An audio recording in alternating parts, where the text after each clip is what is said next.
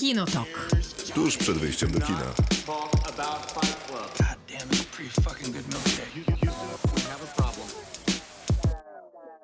Krzysztof Majewski. Miłosława Bożek. Maciej Stasierski? Ten skład nazywa się Kinotok. Jesteśmy audycją, która potrwa do 24. Jest- Jesteśmy ludźmi, ale ta audycja potrwa do 24. Ale jesteśmy też podcastem, który pojawi się wszędzie tam, gdzie słuchacie podcastów jutro. A gdybyście słuchali na Spotify, to będzie nam bardzo miło, jeżeli klikniecie obserwuj, a także dacie 5 gwiazdek. Jak Tylko pięć. Tak, wielokrotnie to ustalaliśmy, że inne, inne gwiazdki nas nie interesują. Jak ci minął American Film Festival, Krzysztofie? Nieźle, nie byłem chory. Po raz drugi w mojej karierze, przy czym zaznaczam, że po raz pierwszy jak byłem na American Festivalu, to był to pierwszy American Film Festival i byłem wtedy wolontariuszem. Jest to 13 lat 13 temu, American, tylko nie więc chorowałeś. No 13 lat temu. Jeszcze raz? Jest to Mówię, że od A, przepraszam. 13 lat chorujesz, od 12 tak licząc. W sensie choruję Od raz, 11, raz w roku, że mam takie dwa dni wyjęte z życia i to zawsze jest na Amerykanie. W tym roku udało mi się ominąć ten moment. I co, udało ci się skorzystać z festiwalu? Trochę tak. Obejrzałem y, Roberta Altmana dwa filmy O, no ja właśnie nie dotarłem na żadnego w końcu. i nie jestem pewny, czy tego potrzebowałem. A które A. widziałeś? Jednak. Widziałem Nashville i widziałem Złodzieje jak my. Słuchajcie, jak my to taki trudny wybór. No lekko mówiąc, e, w sensie na pewno można docenić, że wielki mistrz amerykańskiego kina, Robert Altman, na którym wzorowało się mnóstwo osób, PTA, Paul Thomas Anderson, pierwszy w szeregu, bo chyba największy z nich, ale nie tylko przecież, bo wie, tylko, wielu nie tylko. A krytyka amerykańska chyba zawsze gdzieś wspomni Altmana, kiedy pisze filmowa o jakimkolwiek dziele, jakikolwiek przeczytamy esej, to zawsze jest tam Robert Altman. I to chyba jest zrozumiałe, bo on faktycznie wiele rzeczy zaczął i pokazał e, parę rozwiązań, kiedy dał wiele pomysłów amerykańskiemu kinu, pewnie światowemu też.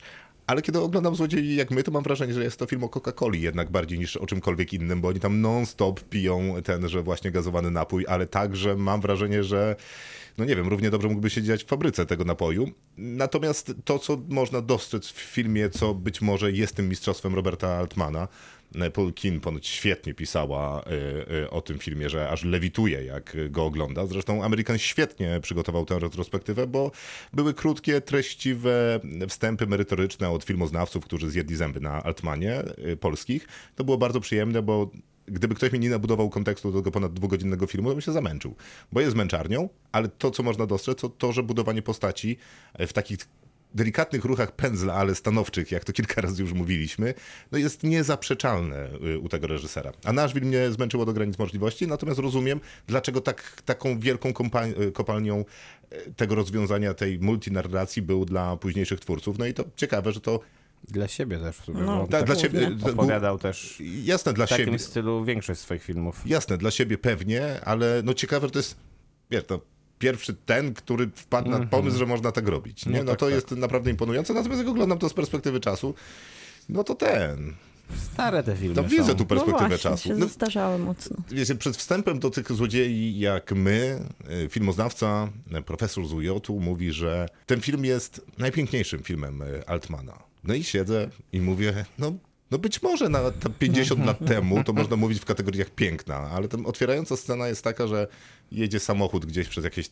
pola i jest taka kamera, która się po prostu odwraca na statywie za tym samochodem, nawet niespecjalnie płynnie. No nie jest, nie jest to piękne. Teraz z perspektywy czasu. To, to się nie starzeje jak obraz. A coś z współczesnych filmów też widziałeś? Nie, to są te dwa i, i tyle. Nie, nie, y, w ogóle na festiwalu. Aha, tak, Z widziałem, nowości. widziałem, widziałem. Takich E, hi- highlightów. Ale totalnie wbił mnie w podłogę, ale tak, że po prostu przebył mnie na wylot e, Moon Age Dre- Daydream e, o Davidzie Bowiem.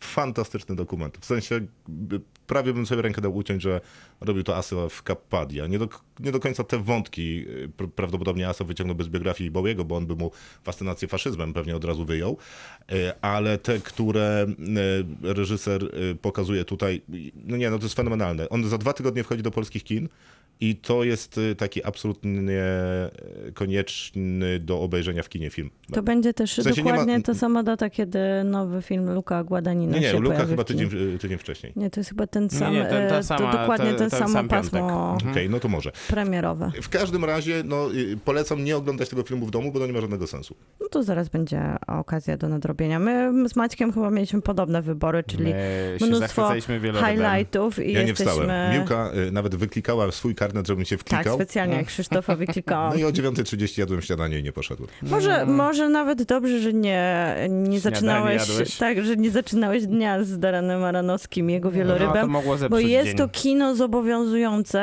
Aranowski ma takie nazwisko i t- jego twórczość jest zobowiązująca. Bo ja miałem iść na ten sam seans na dziesiątą, Mm. ale jednak się udało, udało mi się wklikać na 22 dzień wcześniej. Więc jadłeś śniadanie Więc o mogłem 9.30. spokojnie zjeść śniadanie, i, ale i tak dalej siedział we mnie film. Mhm. No nie, niesamowicie trudna jest moja relacja z Daranem Aranowskim i nie, nie stawiałam na to, że to może się udać, ale tak niesamowicie kompletne jest to kino, tak bezczelny jest to twórca, tak niesamowita jest to prowokacja, tak sensoryczne kino. To w ogóle dla mnie jest jakiś e, festiwal kina gatunkowego, American Film Festival tegoroczny, bo to się nie zdarza, zwłaszcza jeszcze w tych highlightach, żeby się pojawiały takie gdzieś na granicy horroru tytuły, bo podobnie Luca Guadagnino i tam chociaż jest krew i jest kanibalizm i trochę jest takie zombie, wampirzy, element kina gatunkowego, to nie widzimy tej krwi. Jest oczywiście estetycznie, jest pięknie, a tutaj widzimy takie fetyszyzowanie tej nadwagi,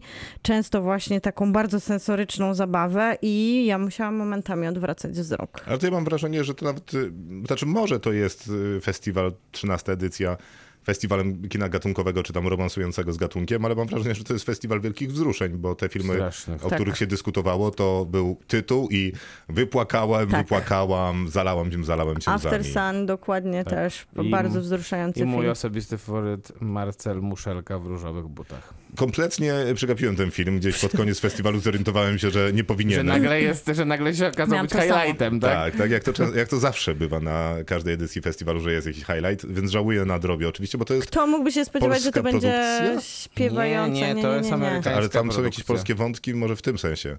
Nie, nie ma Nie, to Nie, polskich nie. okej, wątków. no to tak. trudno, miałem wrażenie, że są. Polskie wątki są w innym filmie, który też był w tej samej sekcji, czyli w Roving Woman. No tak, no to reżyseria y, Polski polska. reżyser, tak. I, Polska aktorka. I polska aktorka. Generalnie bardzo byli polski film. generalnie, byli, genera- byli gośćmi No i Wim Wenders jeszcze w tle, więc Nie, powiedzmy, boże, że na filmie, na festiwalu. taki mocny akcent amerykański. A jeszcze tydzień ten festiwal trwa w online, więc myślę, że warto sobie Tak. przejrzeć też katalog online. Wszystkie filmy, o których powiedzieliśmy teraz, y, m, prawdopodobnie wszystkie zrecenzujemy. Jest to bardzo wysokie I prawdopodobieństwo. prawdopodobnie nie ma żadnego z nich w online aktualnie. Nie, Dokładnie. żadnego nie ma. Ale to one, są- niektóre wchodzą za dwa tygodnie do kin, Tak, więc tak. to jest bardzo aktualna rzecz i my będziemy recenzować, a z kolei y, jest bardzo dużo filmów online, y, które można zobaczyć. Tam Są widziałem, na przykład dwa Na przykład poprzednie Robert filmy Luki Altman Guadagnino, jest. jest Altman. a do Luka Guadagnino zobaczenia. wcześniej nie był gdzieś w streamingu do obejrzenia. Raz? Oczywiście, że był. Był oczywiście. Aha. Ale można sobie, wiesz, to zrobić w formie festiwalowej, ale na pewno No można, Roberta można, ale jak Altmana ktoś można. ma, wiesz, Jest subskrypcję Altman. akurat, to nie musi kupować biletu. Jest też e, druga Nina bohaterka Menkes. rep- retrospektywy, czyli Nina Menkes, Jak która tam? odbierała wczoraj e, Indie Star Award. Jak twoje seanse y, z filmów Niny Menkes? E, No przegapiłem wszystkie. A, no tak. No ale to będziesz nadrabiał w online. Dokładnie. Y, Albo nie. Ale cieszę się, że zachęcasz. A, a, a zachęcasz. Amerykan się skończył, trwa online do niedzieli, e, a w piątek zaczyna się pięć smaków. Tak, Fantastycznie. No, Taki nie, dadzą nam, nie dadzą nam odpocząć. Festiwalowe pasmo. Mam wybrany jeden film już. Jeden? Ta, no na razie jeden. Ale w sensie no, nie ma ich tak dużo we Wrocławiu, bo my mamy tę satelitarną edycję. No ale też można, też, też jest online też sporo. online i trwa Tak. równolegle. To jest e, e, prawda, natomiast chciałem pójść do kina, więc wybrałem sobie jeden e, ze stacjonarnego repertuaru. Nie pamiętam jak to się nazywa, ale ma swoją nazwę i to jest takie zawodowe układanie piramid z jednorazowych kubków. Ty dokument O jakiś? tym jest film? Czy fabuła? W dużej mierze. Okej. Fabuła. Uuu, okej. Ale nigdy go nie widzieliście, że masz e, takie kubki, wiesz, wsadzone jedne na drugie, te plastikowe takie, czy jakieś tam kartonowe Mhm. i człowiek je stawia, tam ktoś włącza stoper i on w ćwierć sekundy układa z tego taką piramidkę wiel- wielką tych kubków. Nie widzieliście tego? No więc zaraz wam pokażę trailer. jakieś FOMO takie życiowe? Zupełnie. nie mogę Proszę powiedzieć- włączyć muzykę, a ja teraz dla ciebie i dla Maćka uruchamiam internet. Nie, nie, jeszcze tu mam tematy. Nie, nie, dobrze, porozmawiajmy jeszcze. Da, bardzo dobrze. Wiecie, że Indiana Jones będzie miał serial na Disney+. Plus? Tak. Bo, Nie. to teraz te, może wiem, inaczej niestety. teraz wiecie, bardziej mnie zastanawia wasz stosunek Co do tej informacji. tym? A nie będzie filmu najpierw? Bo zdaje się, że James Mangold już chyba, oni już są chyba na fazie postprodukcji z tym filmem. Ta, nie, jestem pewny, że to będzie tak, bo na razie Będzie jest połączone po prostu. zapowiedź serialu, Mhm. natomiast jestem przekonany, że to będzie tak, że pojawi się film kinowy, cztery miesiące później dostaniemy serial, albo tam trzy Tak, miesiące tak. później. Mads Bardzo mnie... Mikkelsen będzie grał w filmie. Mass Mikkelsen. Pewnie czarny, czer, pewnie negatywnego bohatera. Zaskakujące. Niemożliwe. Zupełnie nies, nies, nies, niesłychany, Niespójne inspirujący z, casting. niespójne z jego karierą wcześniejszą. Zaskoczylibyście mnie, gdybyście powiedzieli, że Mass Mikkelsen zagra Indiana Jonesa. Ja bym się ucieszyła. To nie jest jakiś najgorszy taki strzał Nie, znowu. nie, nie. A kto zagra? No Harrison W serialu? Ford, z tego co wiem. Bo w filmie Harrison Ford jeszcze, A w serialu? na pewno nie Harrison Ford, ale nie wiadomo A. kto. Ale co, ktoś młodszy, starszy? No właśnie, bo to może być jakiś Starszy? prequel, Powiecie, bo by- e, sequel. Bo był serial w, w, chyba w latach 90. Tak, tak, i był. tam Był, Harrison O Ford, młodym Indianie. ale był Harrison Ford, który zapraszał na spotkanie ze sobą młodym. A to możliwe, ale, ale nie było go w serialu jakby de facto. Nie no, był. Ale to tak zapraszał Nie, trochę jak Del był Toro sobą, w, na dokładnie. Tak. Osobliwości. No dokładnie tak, no ale to był. No ale to nie wiem, mnie ekscytuje, Ja- że Indiana Jones się pojawi serialowy, no bo jeżeli... Ekscytujecie? no, Nie, mnie zupełnie Bo nie. jeżeli zrobią to dobrze, to przecież to jest wspaniała rzecz i lubię kino No jest przygodowe. cudowna Indiana, A ale może być też taki Obi-Wan tak Kenobi, samo- nie? Albo... O Jezus. Mm, A, i, I wtedy problem trochę. No może, ale wiesz, na Obi- na Obi-Wana Kenobiego czekałem... E, Długo. długo. I z ekscytacją. I z ekscytacją, więc na Indianę planuję czekać tak samo, a później mam nadzieję, że nie objeżdżać go tak samo jak Obi-Wana. Yy, I ostatnia rzecz jest taka, że nie wiem, czy widzieliście komentarz Tomka, który apeluje o większą rozwagę i uczciwość przy ocenianiu filmów.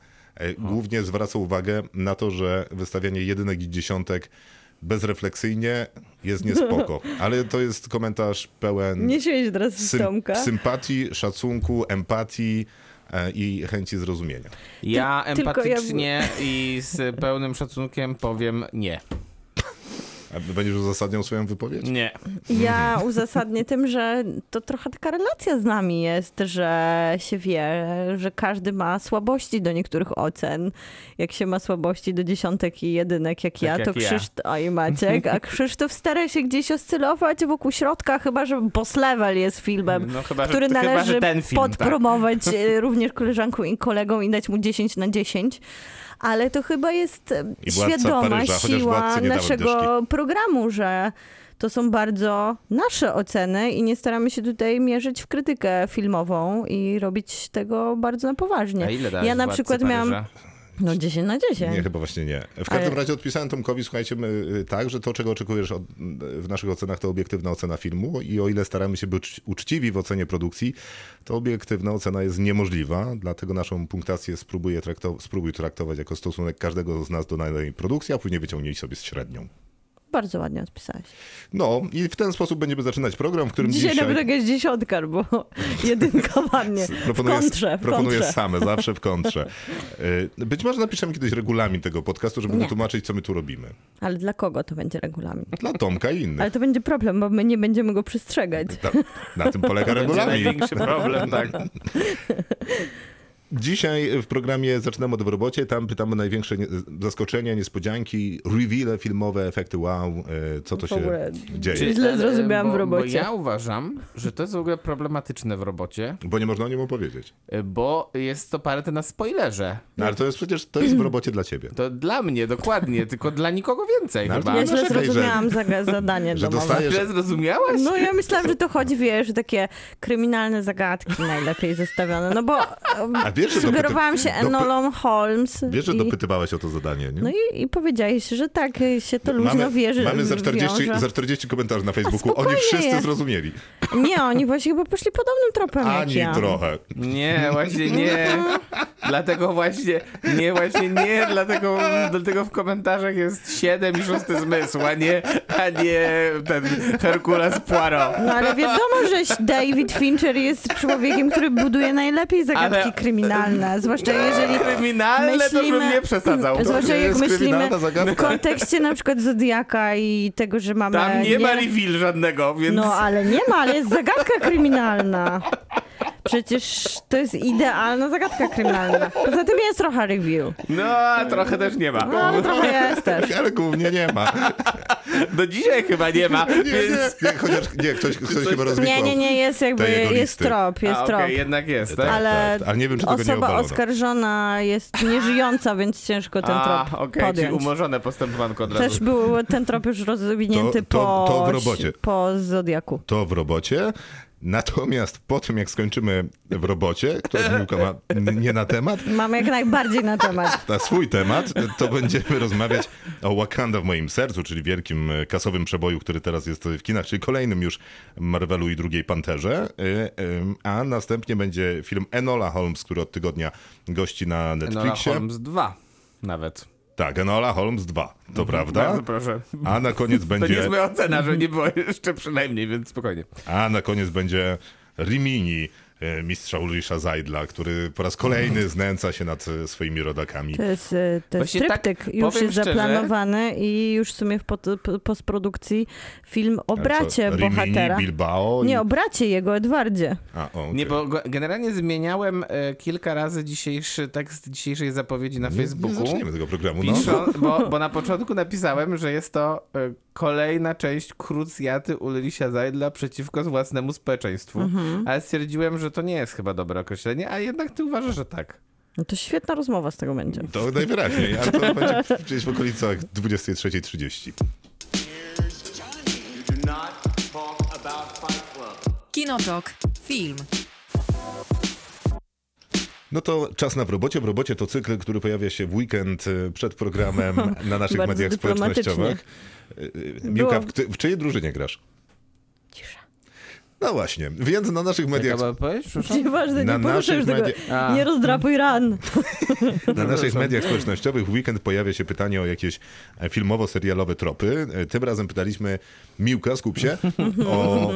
Ja mam listę, nawet jej nie ruszyłam po naj- waszym wyśmianiu, więc ja tu jeszcze udowodnię, że coś zrozumiałam. Tak, więc pytaliśmy w piątek, e, w niedzielę o najbardziej zaskakujące filmowo-serialowe tajemnice, ujawnianie tych tajemnic, rozwiązywanie zagadki, wow momenty, reveale, szoki, niedowierzanie, plot twisty. O to dokładnie pytaliśmy. Doskonale zrozumieliście e, to zadanie, ale jeszcze odkryjmy karty.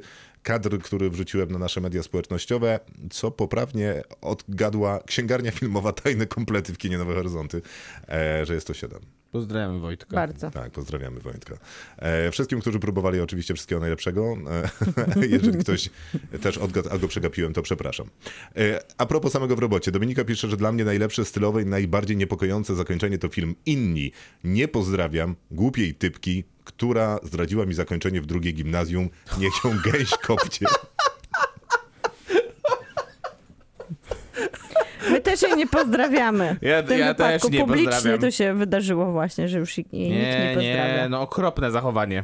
Też wydaje mi się, że... Maciek, nie wiem, czy tak z lekką ręką powinieneś o tym mówić jako król spoilerów.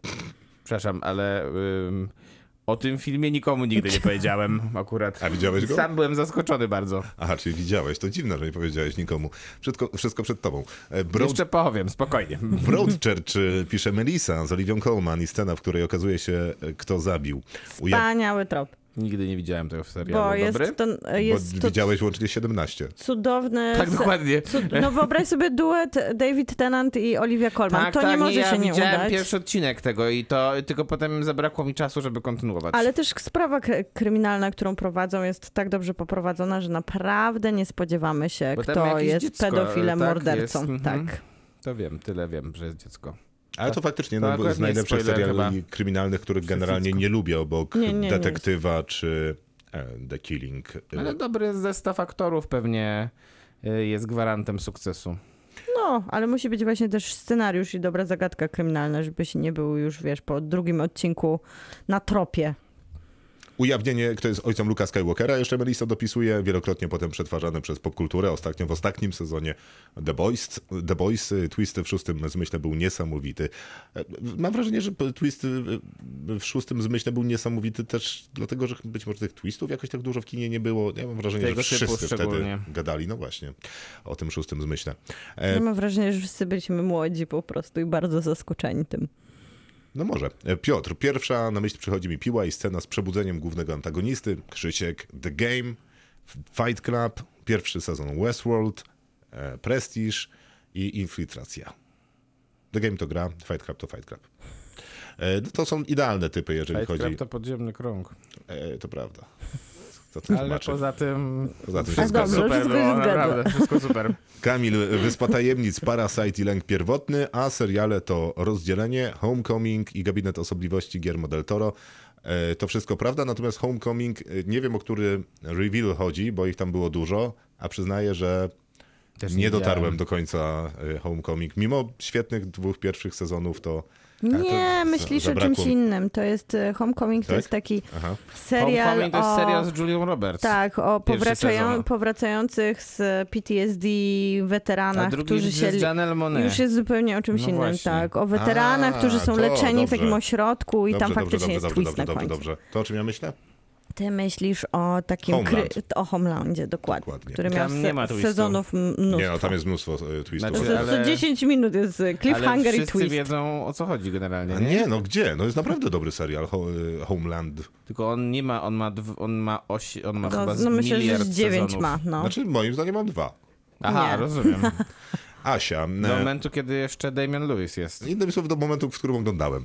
Dokładnie. Asia, Shutter Island, oglądane chyba z sześć razy, prawie za każdym razem pokazywałem to innej, bliskiej osobie i sprawdzałem reakcję na, fit, na finał. Shutter Island to Ja jest... tak robię Wyspa z. Call Me By Wyspa Your Name zawsze.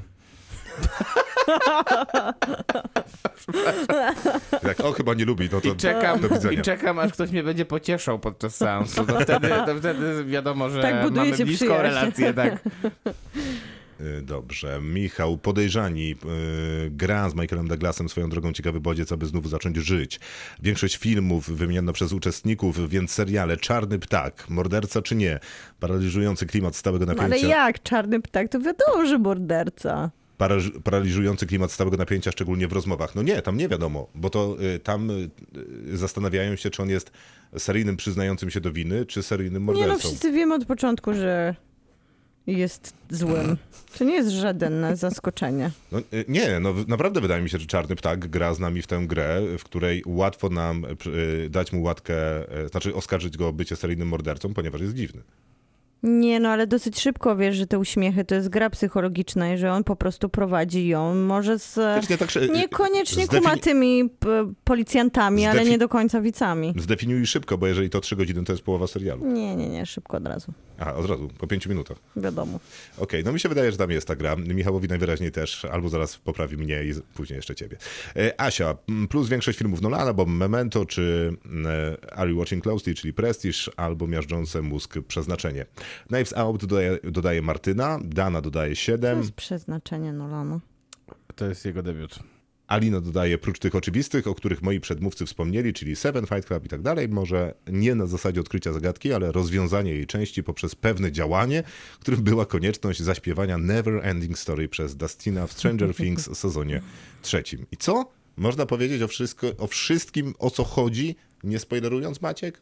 No to świetnie ci poszło. No. To nie byłem ja, to była y, A, Alina. przepraszam, no to, no i co? No i co? No i można. Za, za moment wracamy z naszymi głosami. Kinotok. Film. Czas na w robocie, nasza część, w której dorzucamy swoje głosy do Maciek, tematu, się nie będę w ogóle wypowiadał może. do tematu Big Reveal, niespodzianki, zaskoczenia, szoki, niedowierzanie. Maciej, Nie, nie, nie, ja pierwszy nie chcę. Miłka. No dobra.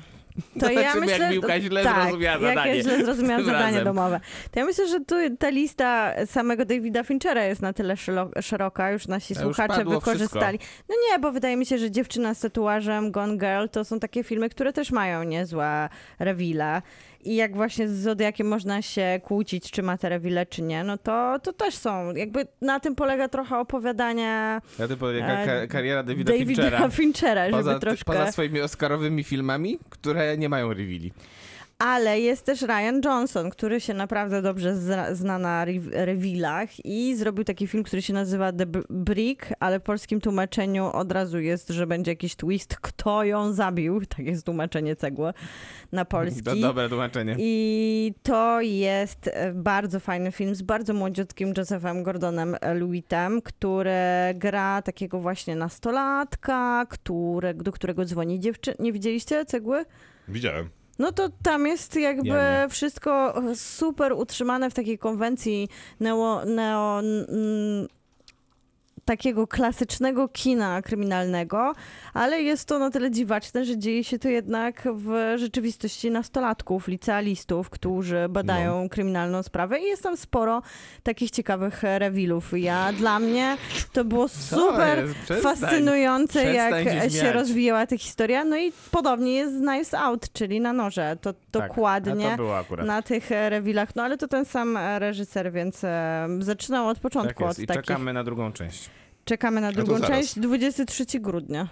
To ja myślałam, że szybciej tak już, a to na święta Okej, ja też dopiero. myślałem, że może tak z miesiąc wcześniej, ale No i właśnie dziwi zaraz. mnie, że nikt nie napisał o serialu The Killing, który otworzył jakby całą tą kryminalną opowieść. On się oczywiście zaczynał od duńskiego e, serialu, którego Forbidden Zlin, mam nadzieję, że dobrze powiedziałam, ale w Polsce i tak miał na, nazywał się The Killing, więc to, że pojawił się później A, amerykański The Killing mogło e, mieszać i przez bardzo długo, bo tych sezonów było kilka, nie do końca wiedzieliśmy, kto jest odpowiedzialny za zaginięcie dziecka. Nie wiedzieliśmy też, dlaczego Sarah Linden jest tak straumatyzowana. No i nie wiedzieliśmy, co Joel Kinman robi tak naprawdę w wolnych chwilach, chociaż trochę jego postawa później sugerowała to, co robił w wolnych chwilach. Chodzi, Na przykład, że na był siłownię. narkomanem, ale też chodził na siłownię, myślałem, dokładnie. że ten, myślałem, że go fanka reveali, to powiesz, że i jednocześnie J.J. Abramsa, to powiesz, że Lości. Lost. Nie, no, ja tylko, też właśnie miałem ci To trzy razy jest przerwać. e, reveal, który kogokolwiek zadowolił przecież. No ale no to jest Ale jedna z naj... zaskoczył na pewno. największych reveali w historii telewizji. Po pierwsze nie Bo jest, bo nikt na, tego, na ten siódmy sezon nie czekał Jak i nie zostało fanostwo. scenę. I nikt, nikt się nie zaskoczył tym, że Shepard został zabrany do kościoła, gdzie padło na niego światło, bo fanostwo się śmiało z tych rozwiązań przez długi czas Tam już tylko. nie było J.J. Abramsa I chyba nie wtedy. było już J.J. Abramsa i tak naprawdę te wszystkie rewile, które proponowało fanostwo na forach, były dużo lepszymi rewilami No niż dobra, zdecydowali ale, się e, producenci. Czy ten serial y, tak nie był skonstruowany, że właściwie w każdym odcinku był jakiś reveal? Tak, No przez tak, pierwsze no właśnie, trzy nie? sezony No to, to były mo- największe zaskoczenia. No bo ja mam taką listę tych, znaczy listę, no w sensie wszyscy mamy tę listę w głowie seriali z największymi revealami, które opierają się na tym zabawie z publicznością, Tak. Że no teraz pójdziemy tu, teraz pójdziemy tam, a Reddit po prostu się grzeje do czerwoności e, od najróżniejszych teorii spiskowych, w sensie tych w Mhm. serialu, nie jakichś tam wymyślonych. No i to są oczywiście lości i to jest oczywiście ten koreański serial, którego nazwy nigdy nie pamiętam tytułu, w sensie Squid Game. Squid Game.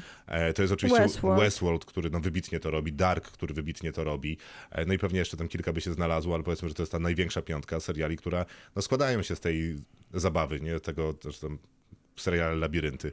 Nawet googlowałem, czy ktoś to tak nazywa, ale okazało się, że wymyśliłem sobie tę nazwę. A myślałem, że gdzieś przeczytałem w mądrym piśmie. No ale to, y, to jest w ogóle, wydaje mi się, zabawa, którą e, trochę dał nam streaming. Lości trochę wyprzedzali streaming, e, że kogokolwiek na tyle interesował serial, że był w stanie napisać, wiesz, rozprawkę. Swój scenariusz. Tak, na jakimś tam forum wśród podobnych sobie geeków. No a popkultura z tego stworzyła wręcz taką odpowiedź, że e, zostają dedykowane później odpowiedzi twórców do tych wszystkich red- redditowców, któ- którzy napisali poprawną teorię. I tam gratulujemy tym dziesięciu osobom, które w odmętach internetu przewidziały zakończenie tam chronione przez, wiecie, Jasne, no ale przecież było, gwardię platformy streamingowej. jasne, a przecież było też bardzo dużo takich zabiegów marketingowo-promocyjno-PR-owo jakiś tam, albo po prostu utrzymania widza zabawy z widzem, że no jak ktoś tam odgadł jakieś liczby gdzieś tam, które pojawiają się w serialu i wpisał je w wyszukiwarkę, to przynosiło go na stronę, w której, nie wiem, mógł sobie pobrać jakiś da da darmowy gratis, jakiś merch, czyli coś związanego, fizycznego z serialem, kubek czy koszulkę. Ale ja Więc się to jest to tak- super zabawa, w której nienawidzę brać udziału. Ja, ja się chyba tak fiksuję na tych kryminałach, bo dla mnie bardzo trudno jest zaskoczyć jeszcze w kryminałach. Po pierwsze filmowych, ale zwłaszcza serialowych, kiedy mamy, tak naprawdę budujemy dosyć długie uniwersum, kilku, kilkunastu odcinków. Którym trochę te, wiecie, są już wytarte te motywy, że ten dobry to zwykle ten zły, ten kuzyn, co się pojawia i zadaje dziwne pytania, to dlatego, że coś tam zahachmęcił i że tylekrotnie się powtarzały już te ścieżki kryminalne, serialowe, że jak ktokolwiek zaskakuje, to to jest najmilsze z tych zaskoczeń. Na przykład Luther był super zaskoczeniem, ale później się pojawił brytyjski serial Marcella, który jest takim trochę Lutherem e, w odpowiedzi kobiecej, który zaskakuje przez trzy sezony. Jak się wydawało, że zaskoczył w pierwszym, to dalej kontynuuje to po prostu rozgrzebywanie kryminalnego. Myślę, że Most nad Sundem też jest The Bridge, jest takim serialem, który rozpoczął tę narrację klasyczną z takim twistem, że da się z nieoczywistych bohaterów budować fajne zagadki, a jeszcze serial, który my lubimy, Fortitude, jest też takim, taką odpowiedzią na klasyczny kryminał pomieszany trochę z fantazją, a w końcu się okazuje, że to i tak jest bardzo realne, co się dzieje na tej A- lodowej wyspie. Przypomnę, że dopiero co Fortitude wrócił na polski streaming, więc to jest doskonały moment, żeby go obejrzeć. Myślę, że też takim rewilem super był Krzyk, który ogólnie K- wszystko. krzyk, krzyk pasuje do każdej kategorii.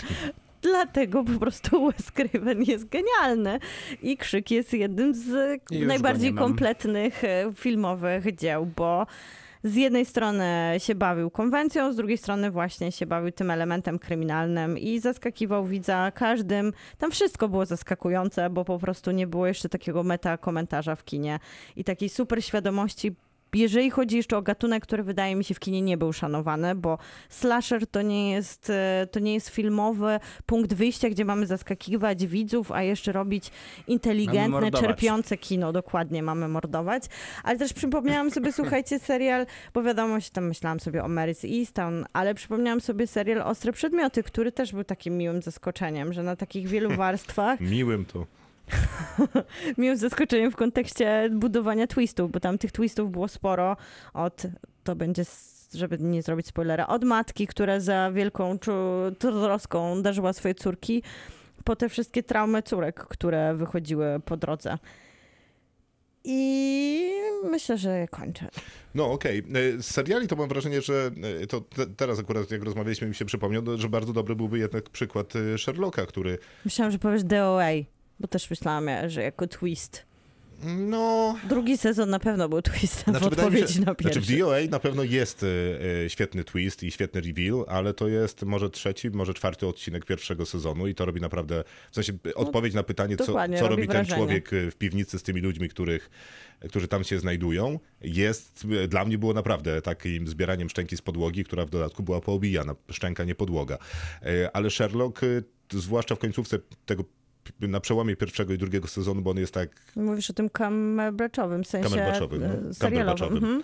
E, To on ma bardzo dziwnie liczone te sezony. One mają nierówną liczbę odcinków, a odcinki mają różną długość, więc ja trochę mam problem z określaniem, gdzie się kończy. Potem są filmy też. Tak, gdzie się kończy, a gdzie zaczyna e, e, jeden i drugi sezon. W każdym razie gdzieś w okolicach środka, tam gdzie Sherlock mistyfikuje to, co mistyfikuje, to tam jest bardzo dobra zagadka i jej rozwiązanie właśnie z takim revealem i big wow. To robi na mnie naprawdę niezłe wrażenie. Był taki procedural, który nazywał się Person of Interest. To Chris, Jonathan Nolan robił ten serial. Wspaniały, kompletny serial. Tak, to jest... e, Tyle przepłakanych łez tam do końca. Świetna rzecz, bardzo dobry reveal. E, To jest o sztucznej inteligencji, która przewiduje przestępstwa, zanim się wydarzą. I Są, oj, ojcu. e, tak, e, więc jest to naprawdę bardzo zajmujące. To jest. Bardzo zajmujące, tylko że jest proceduralem. To jest problem. Procedural działa tak, że co tydzień dostajemy jakąś jedną sprawę e, i rozwiązanie od razu w tym samym odcinku. Co trzeci odcinek fabuła trochę idzie do przodu. Poza to jest trudne Więc oczekiwanie wyrzuci- na ten reveal, bo on dopiero się pojawia w finałowym sezonie. Prawda. Więc jak się wyrzuci te odcinki, w których nie popycha się fabuły do przodu, to ten serial jest w ogóle super. Wydaje mi się, że ktoś to powinien przemontować i, i dać ludziom do oglądania w ten sposób. Na pewno zdarzyło w internecie. No jasne. Generalnie wydaje mi się, że procedura, procedurale no, w dużej mierze składają się z tego, żeby revealować non-stop coś. Był taki e, procedural, który nazywał się Mentalista, który był strasznie podły. E, nie kiwasz głową, Maciek? Kręcisz głową? Nie wiem, co robisz, co to za Z reakcja? niechęcią do mentalisty. Był. E, ja, ja nie wiem, dlaczego go obejrzałem, ale obejrzałem go sporo. Całość? Nie, nie, to myślę, że całe sezony pomijałem. W każdym razie ta, ta zagadka, która się działa wokół e, osoby głównego bohatera, właśnie tytułowego mentalisty, to jej rozwiązanie wydaje mi się super satysfakcjonujące. Tyle, że droga do tej, tego rozwiązania jest naprawdę wybitnie nieciekawa. A Ale co jest rozwiązanie jakiejś zagadki ogólnej w ostatnim W sezonie? sensie rozumiem, dlaczego on jest A. mentalistą? no powiedzmy. Okej. A możemy dostać spoiler? Nie, no to jest 7 sezonów No oglądania. i nikt tego nie chce robić. Nie, no ja myślę, że są osoby, które chcą robić. No wiesz, bo nie oglądałaś, ja oglądałem, to wiem. No, ja troszkę podglądałam, to takie, wiesz, wydarzenie telewizyjne było, więc każdy No chyba tak się otarł o mentalistę, nie? Tak. E, pewnie w chaosie też było parę, parę niezłych reveali, to zamykając kwestię procedurala. I jakie tam były rewile? No na przykład co, dlaczego, co dlaczego je tyle wikodinu, czy tam e, ketonalu, czy cze, czegoś tam. To był jakiś taki...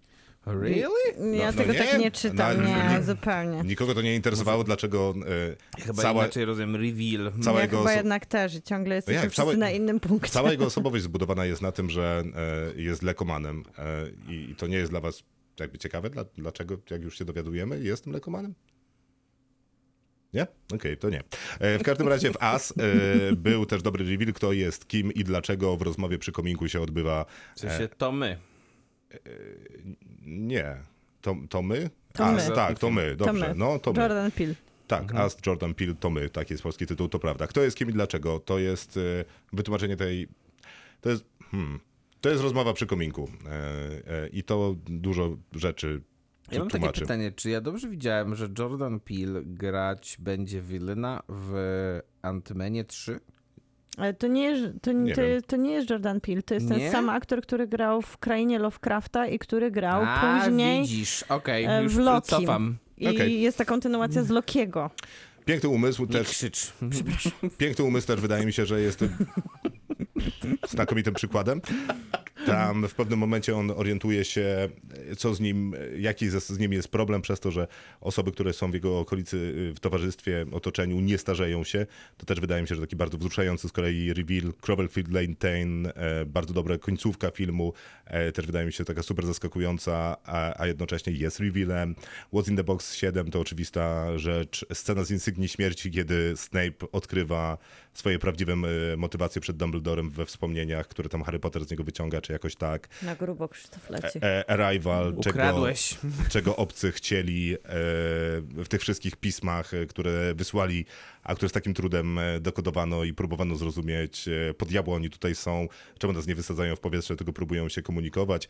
No i oczywiście szósty zmysł, ale to padło parę razy.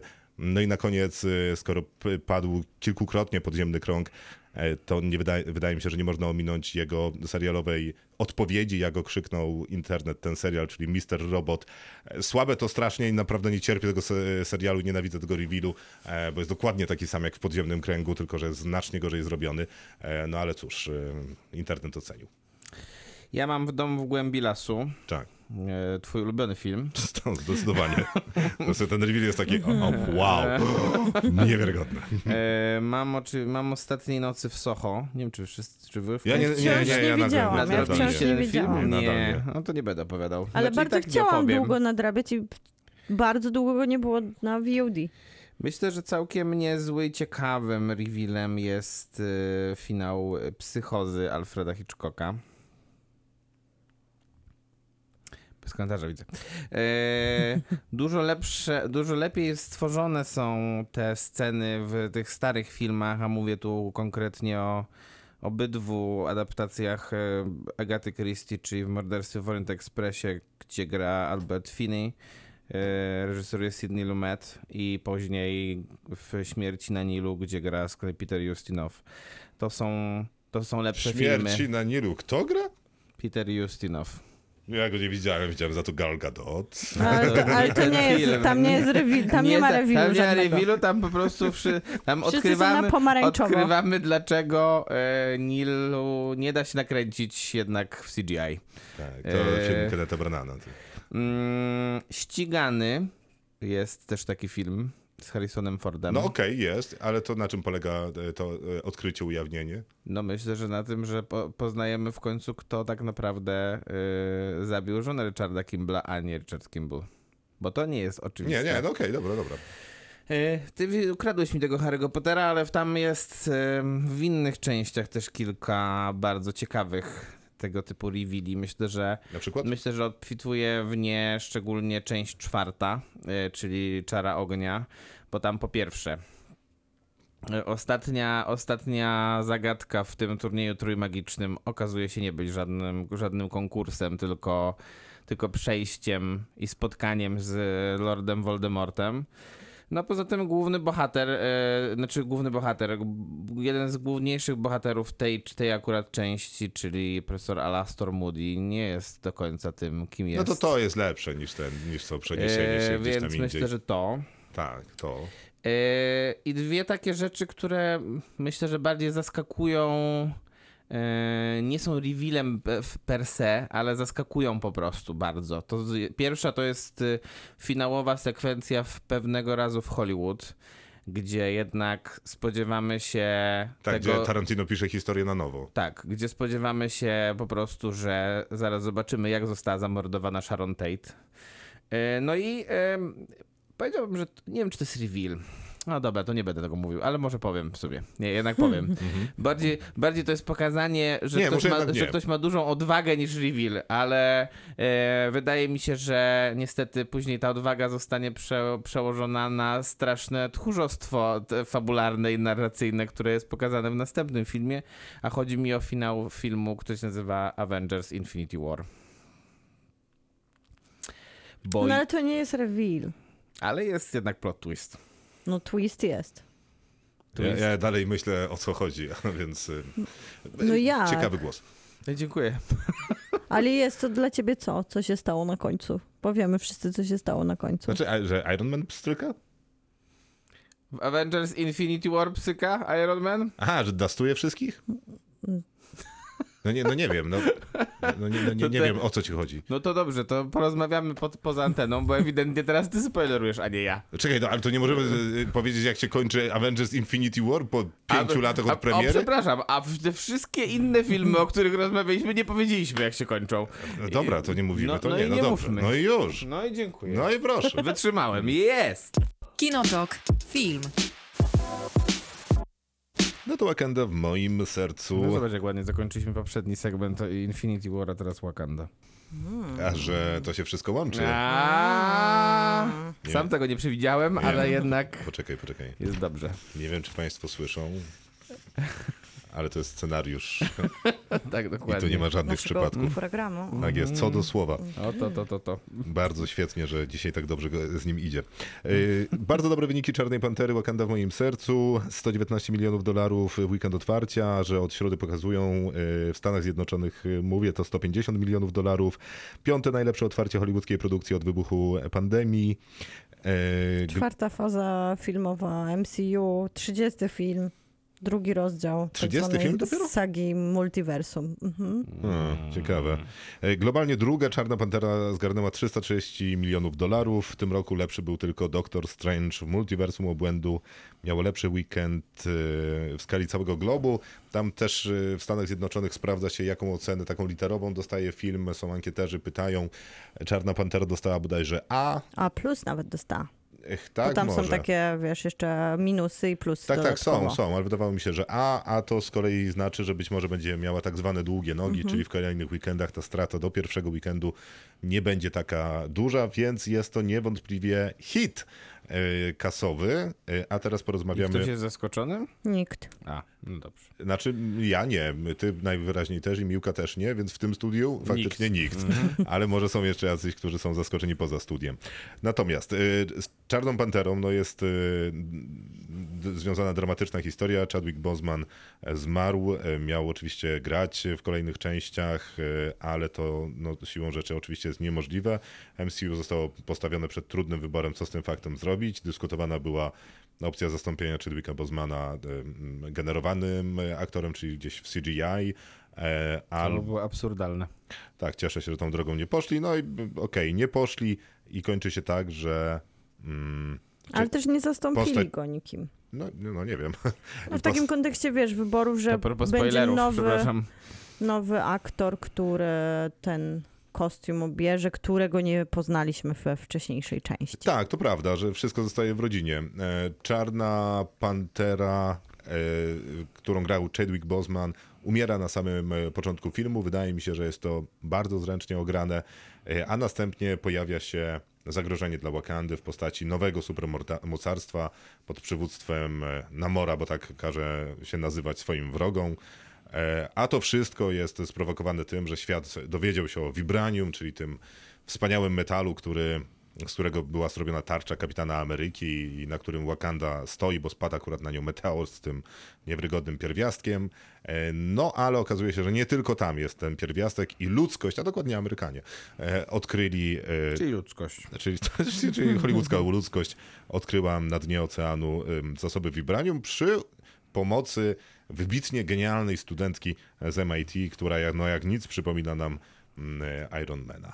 Wspaniały jest te- ten wybór, który zrobiło MCU. Trudny bardzo, żeby w ten sposób pożegnać Chadwicka Bosmana, zaczynając od takiej sekwencji żałobnej i pogrzebowej, przepięknie zrealizowanej, też na takich zbliżeniach, gdzie ogólnie ten film jest dedykowany bohaterkom kobiecym, które żegnają się z różnych powodów z najbliższymi, w sensie w, w różnych relacjach są z osobami, z którymi się żegnają i ten cały film jest dedykowany takiej żałobie. I nie było to nie, wydaje mi się, że to nie były łatwe decyzje, ale zostało to zrobione z dużym szacunkiem i mnóstwo wzruszenia we mnie wzbudziło, jak dedykowany jest ten film Chadwickowi Bosmanowi. Robisz taką minę, jakbyś się nie wzruszał jednak.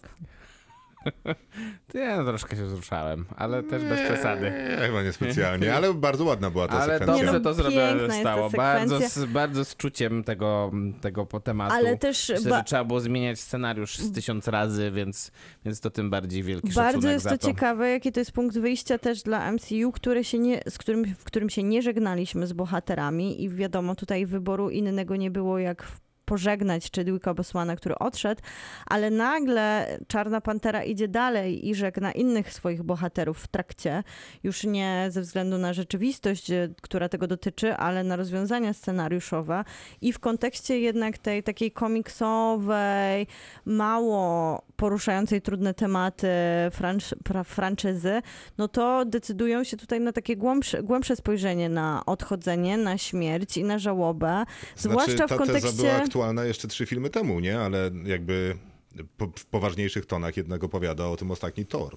W poważniejszych tonach, ale Thor nie jest poważny, więc jakby chociaż porusza się temat śmiertelnej choroby i śmierci, to robi to jednak Taika Waititi, więc mamy tutaj i kolorowe odpowiedzi na komiks i w końcu faktycznie otworzenie się na to, że można o rzeczach mówić poważnie, ale wydaje mi się, że Wakanda już robi to naprawdę poważnie i w kolorach żałoby i mówi o tym odchodzeniu ustami bohaterów. To też jest ciekawe wprowadzanie tych kobiet w kontekście 2022 i ważne są bohaterki kobiece na pierwszym planie, ale często wydawały mi się przynajmniej takie mocno forsowane, żeby odpowiadać na potrzeby współczesności. E, no A tak, nagle szczególnie- Czarna Pantera jest odpowiedzią też na to, że świat tych kobiet pozostawił je na pierwszym planie, że samotność po odchodzeniu bliskich zmusiła ich do przejmowania pewnych rol i, je- ról i jest to autentyczne. No śmiem twierdzić, że pierwsza część Czarnej Pantery już y, bardzo forsowała te bohaterki na pierwszy plan. I to był jeden y, z licznych według mnie problemów tamtego filmu, który mm, chyba y, jest, chyba jest największym jakby w cudzysłowie artystycznym sukcesem e, MCU generalnie, bo jest to jedyny film, który, któremu udało się wyjść poza kategorię na Oscarach dotyczącą efektów wizualnych. Ale z drugiej strony dla mnie to była, to było skandaliczna postawa akurat Akademii Filmowej, bo tamten film po prostu nie był udany. No też miałem takie wrażenie, zwłaszcza jak już będziemy mówić o efektach specjalnych, czyli no w tym, w czym Marvel się specjalizuje, Tam to też było źle z tym. Czarna Pantera była pierwszym filmem, który faktycznie potykał się o własne nogi, jeżeli chodzi o CGI, zwłaszcza, że miał takie otwarcie e, z takiego sypkiego czarnego piasku, gdzie Tak, mocno opowiadali legendę Czarnej Pantery, no i to było bardzo złe. E, Jeżeli chodzi o pogrzeby, to e, był jeszcze, e, były jeszcze dwa inne pogrzeby w MCU, no to oczywiście Iron Mana e, jeden, a drugi to Yondu Udonty, który wzruszył mnie e, i wzrusza za każdym razem w drugiej części Strażników Galaktyki, ale tam jest taka scena, że oni jednak przylatują, czyli inni ci e, strażnicy galaktyki, powiedzmy, e, pożegnać tego e, no, bezczelnego typka, który prawdopodobnie mm, był winny im wszystkim pieniądze. I to była bardzo ładnie zaaranżowana scena. Tutaj mamy taki pogrzeb też bardzo kulturowy e, w kulturze Wakandy, która jednoznacznie odnosi się do kultury afrykańskiej. I to wszystko fajnie wygląda. Natomiast mam takie... Ja nie ukrywam, że ten film mi się bardzo podobał, ale mam takie wrażenie, że jestem bardzo dumny z tej tezy, jakby co, że e, faktycznie służy superbohaterszczyźnie e, opowieść o cierpieniu, z której wyrastamy m, bogatsi, lepsi, silniejsi, bardziej szlachetni. I dlatego wielu, i również moim ulubionym superbohaterem jest Batman. Bardzo dobrze pokazywał to Nolan, jak on tracił kolejne rzeczy, bo tracił miłość życia, tracił swoją wielką willę, tracił swoje zabawki, e, tracił wszystkich e, po kolei w trzeciej e, części, a mimo tego ten jego kręgosłup moralny, mimo że fizycznie złamany, to pozostawał e, nienaruszony i zawsze ten radar mu dobrze nadawał. I ta Wakanda, mam wrażenie, e, wpada trochę przypadkiem w ten sam trop, bo Wakanda traci swojego króla, swoją anonimowość, swoją niezachwianą pozycję mocarstwa, swoją, i tutaj będą rzeczy, które wydarzą się w tym filmie. E, I kiedy jest już na kolanach, i kiedy była, no przecież wydawała się niepod... wspaniałym, ukrytym, schowanym państwem jak jaskinia Batmana, bogata jak e, Bruce Wayne, i kiedy jest na kolanach, to wtedy wzrasta ponad e, przeciętność, i to wydaje mi się jest historia tego filmu. No bo to jest też. takie Paulo Coelho trochę, ale ci bohaterowie w tych jednak... Dzięki. Nie, ale ja, to co ja powiem, to co ja powiem, nie do ciebie Krzysztof, ty pięknie Nie, powiedziałeś, żartuję, dużo żartuję. poważniej niż e, ja tutaj to podsumuję, że to te peleryny, te wszystkie artefakty, które mają superbohaterowie, nawet myśląc teraz o Torze i jego wielkich Młotkach. młotkach, to wszystko Ten sprawia, że oni są nieludzcy, i bice również, że oni są nieludzcy, a te, to, co namalowała nam Wakanda, i tu jest mój Paulo Coelho, sprawia, że ci bohaterowie w końcu wychodzą trochę poza ramy komiksu i stają się ludzcy. Możemy w końcu z nimi wrażliwie odczuwać, możemy zrozumieć ich motywacje, stali się nagle ludźmi, a nie przebranymi w lateksy bohaterami z opowieści graficznych, żeby tutaj nie używać To słowa samo komiks. powiedziałeś To- mniej więcej. No to, mówię. To, to prawda, tylko że nie, niekoniecznie z Torem, bo Thor ma dokładnie tę samą historię co Wakanda, bo on też e, traci najpierw, e, nie wiem, e, matkę, brata, najlepszego przyjaciela. No ale nie korespondujesz i z Thorem. Siedzi, nie, totalnie koresponduje z Torem. No naprawdę, no przecież Ja pół bym świata dotykała jego bicepsy, ale nie wiem, czy mu jakoś tak strasznie współczuję. No nie, no y, początek Infinity War, kiedy on jest w depresji, kiedy odpowiada Rakunowi, co on stracił i dlaczego teraz już nie zawiedzie w misji na ta, y, y, złapaniu Thanosa, mnie przekonuje później Fat Thor i to, że można być godnym, będąc z, z nadwagą i w depresji.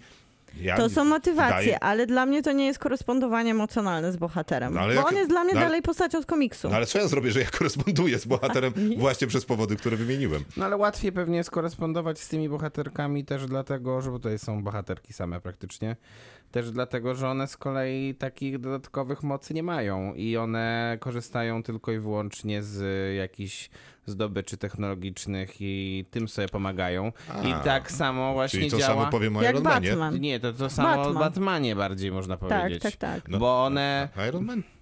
No tak, tylko że Iron Man y, nie miał takiego, tego czynnika ludzkiego nigdy, dlatego że Był za jest, bogaty na to. jest to przerysowana y, taka postać, która z kolei nic nie traci nigdy praktycznie. Rozumiesz? Tracił willę. No nie, No ale to nie, jest przy- jednak to samo co Batman, który. Nigdy też który go to się, nie bolało. Który, którego, dla którego, wiesz, doświadczeniem formacyjnym jest śmierć jego rodziców, tak? Tutaj masz, tutaj, tutaj to jest Dla też. niego jest śmierć jego ojca Tu jest też. i no, matki. No ale nie w takich okolicznościach jednak. Tak? On też jej nie nosi. Nie, no, w takich samych. Takich samych? No przecież z- no, mogę powiedzieć Ale- jakich, ale to nie Ale wiem, to to nie też będzie e, chyba jest różnica charakterów. On jednak nie jest emo. On nie nosi ze sobą swego bólu i się nim nie obnosi jak Batman. no. To, jest Moment, in, to są y- inne objawy traumy. To są. To, No, to, to tak. też zależy, jakim, w jakim Batmanie mówimy, bo też.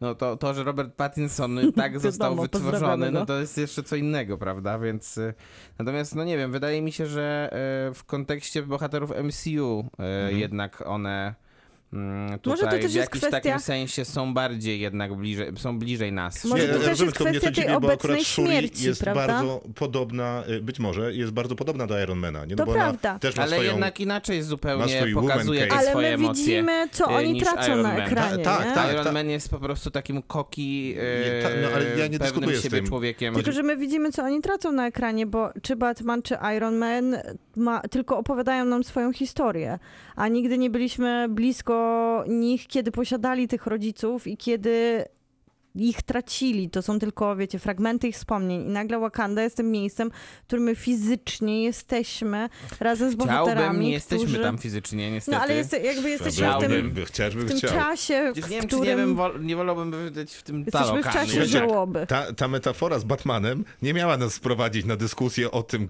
kto jest jak, tak, i jaką śmierć i jak przeżywa.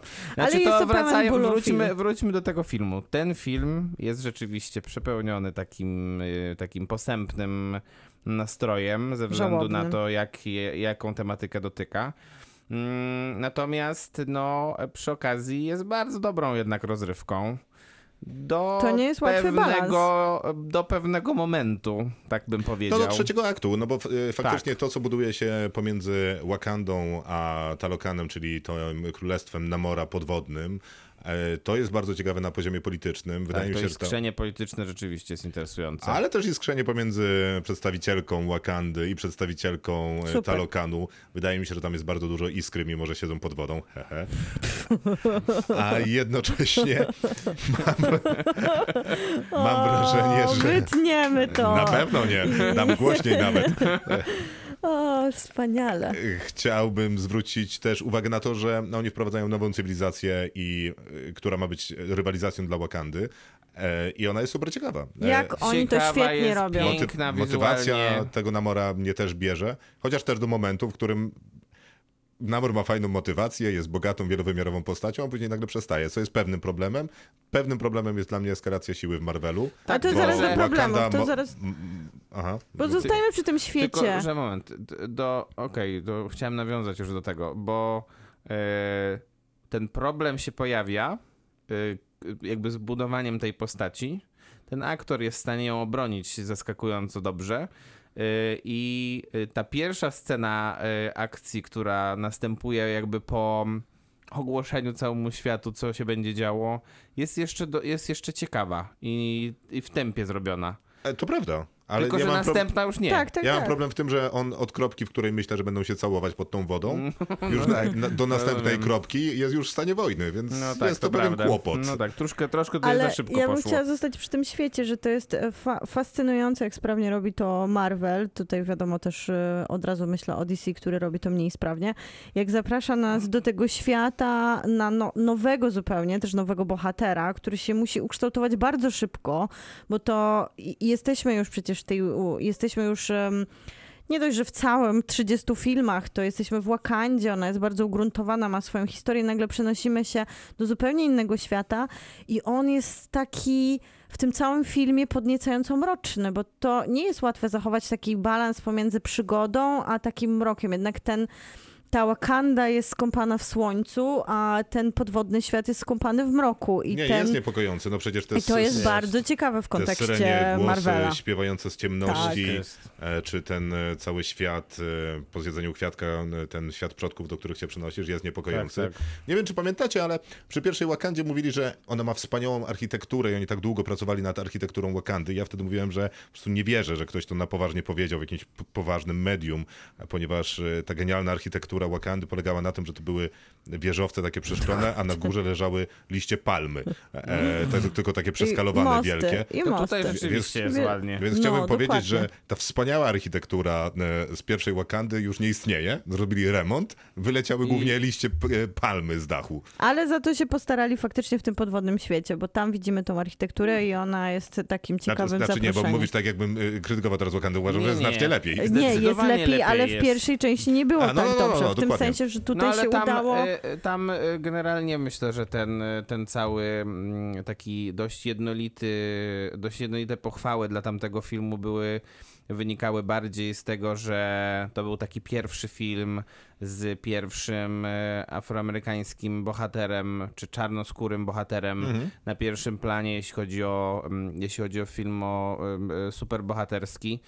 E, No a tutaj dopiero się przegryza wreszcie ta Wakanda tak, jak się powinna przegryźć w pierwszym filmie, bo tam niestety nie zdążyła. Ale E, dała a poza tym, a podstawę poza tym, niektórym bohaterom. Tak, dała, tak, dała, ale, dała. ale, ale da, też ty, niektórych tych bohaterów, którym dała podstawy, też uśmierciła. To prawda, To prawda. a niektórych trochę nieuczciwie potraktowała. Tu mam na myśli Okoje, wydaje mi się. Że, znaczy, wydaje mi się, że te konsekwencje i scenariuszowe zdarzenia mają sens i podjęte decyzje również, ale żałuję, że jest jej mniej w drugiej części filmu. To w tym sensie nieuczciwie. Natomiast ja mam problem z taką eskalacją y, siły i miałem wrażenie, że skoro... Przemocy.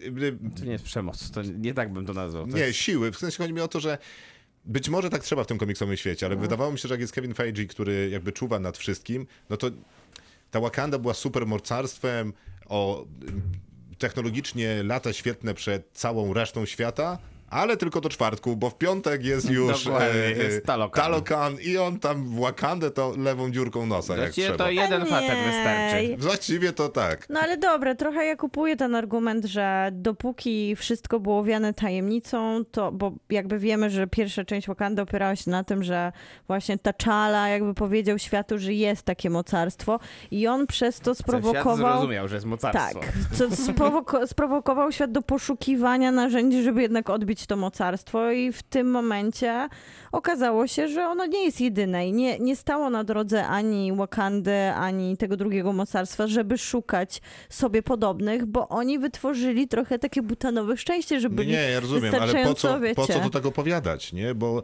o wiele ciekawsze jest, kiedy ta Wakanda Ale tak faktycznie... zawsze przecież faktycznie jest. robi jakieś technologiczne wrażenie. No ja wiem, ale mnie to irytuje, bo No to rozumiem. Bo jakby mówię, okej, to jest jakiś benchmark, ta jest potężna, Tak. a reszta nie. No to Tylko, jak że- pojawia się Talokan, to niech będzie, no nie wiem, równą siłą. Ale nie, nie powinien być równą, bo generalnie tamci są po prostu potężni, powinni No, być po prostu potężniejsi I to ma od niego. sens. Bo- bo Dlatego, co? dlatego, to, dlatego to jest niewiarygodne, jeśli chodzi o to, jak, jak tutaj są rozłożone te siły. Chwila, a czemu powinni być?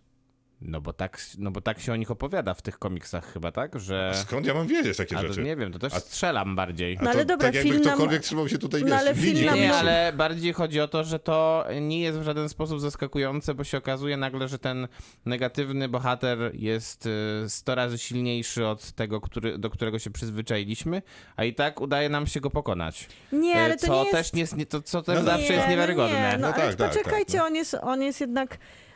Czarna Pantera, je, siła Czarnej Pantery wynika z spożycia, spożycia tego, e, Czegoś tej, tam. rośli, no, tej rośliny, która Nie tej wykwitła na... Tylko serco zioła. Serce Dobrze. zioła, no. Pole- A oni polega mają na swój fizycznym- kwiatek, tylko lepszy. Polega, Dokładnie. nie, polega, mają dokładnie te same, Tylko tylko, demokratycznie jedzą.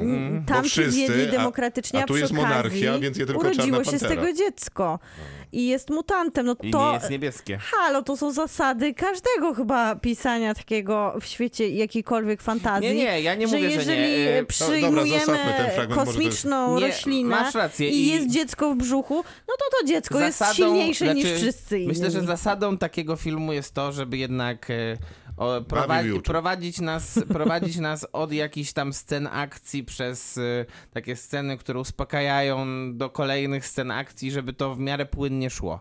I w tym filmie to generalnie przez 2 godziny i 20 minut, może 2 godziny 15 minut, płynnie idzie. I i jest To taki, prawda. jest taki balans emocjonalny też. Natomiast e, Później jest s- trzeci akt. ten trzeci akt, o którym już Jest wspomniałeś nieznośny. wcześniej, jest fatalny. Nie jest tragiczny, jest y, absolutnie nieznośny. Wszystko się tam nie zgadza. Mm, I to jest... Po pierwsze, ja mam problem z tym Znaczy, tam, epatowaniem tam jest przemocą. jeszcze jedna ta walka taka króciutka, to ona jeszcze by uszła. Nie, tak, tak, tak. Ale ta w Wakandzie. nie, nie, ta ta między ostatnia, nimi. ostatnia. A, Ta okej. na plaży. No nie wiem, to ona też jest bezstępna Ale, dla to, mnie, ale, ale... ale ona ma sens, ona ma jeszcze sens, ale ta eskalacja takiej przemocy w kontekście jeszcze jednak mimo wszystko odczuwalnego takiego kontekstu wojny, którą musimy oglądać w takiej fetyszyzacji, bo nie można jej oglądać dwie minuty, trzeba oglądać pełne 20, które wydaje się wręcz jak dwie godziny.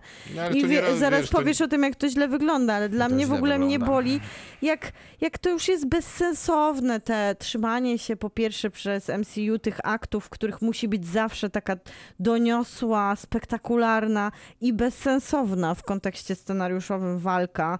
To, No I dobrze, te gloryfikowanie przem- to wygląda dobrze czasem i, Ale też nie i, musi i, i emocjonalnie też się zgadzało, szczególnie w poprzedniej fazie MCU, a teraz... Nie, tylko w poprzedniej. Tylko w poprzedniej. A teraz się okazuje, że te trzecie akty są wszystkie do wyrzucenia Do wyrzucenia. praktycznie. Tak, wszystkie jak leci. No przecież Shang-Chi też jest dobrym filmem, ale trzeci akt jest Dokładnie, żartem. no. Zwykłym żartem. No jest Jest dokładnie to, powtórką jest to z tylko, tego. tylko Wojna, i wojna, wyłącznie wojna. spektakl efektów Tylko wizualnych, które, nic, które jeszcze w dodatku są wcale nie takie efektowne Tylko widzisz, niestety. Miłka, ty masz problem z tym, że tam jest y, bitwa. Ja nie mam żadnego problemu z tym, że jest bitwa, bo jak y, już to chyba ci mówiłem, że jak w drugiej części jest bitwa o Helmowy Jar Władcy Pierścieni i trwa 90% filmu, to ja przez 90% minut klaszczę w rączki. Krzysztof, Tak, spokojnie. tylko że musi Gra być o dobrze Tron, zrobiona, gdzie jest, tak? Gdzie są bitwy i wojny. To tak.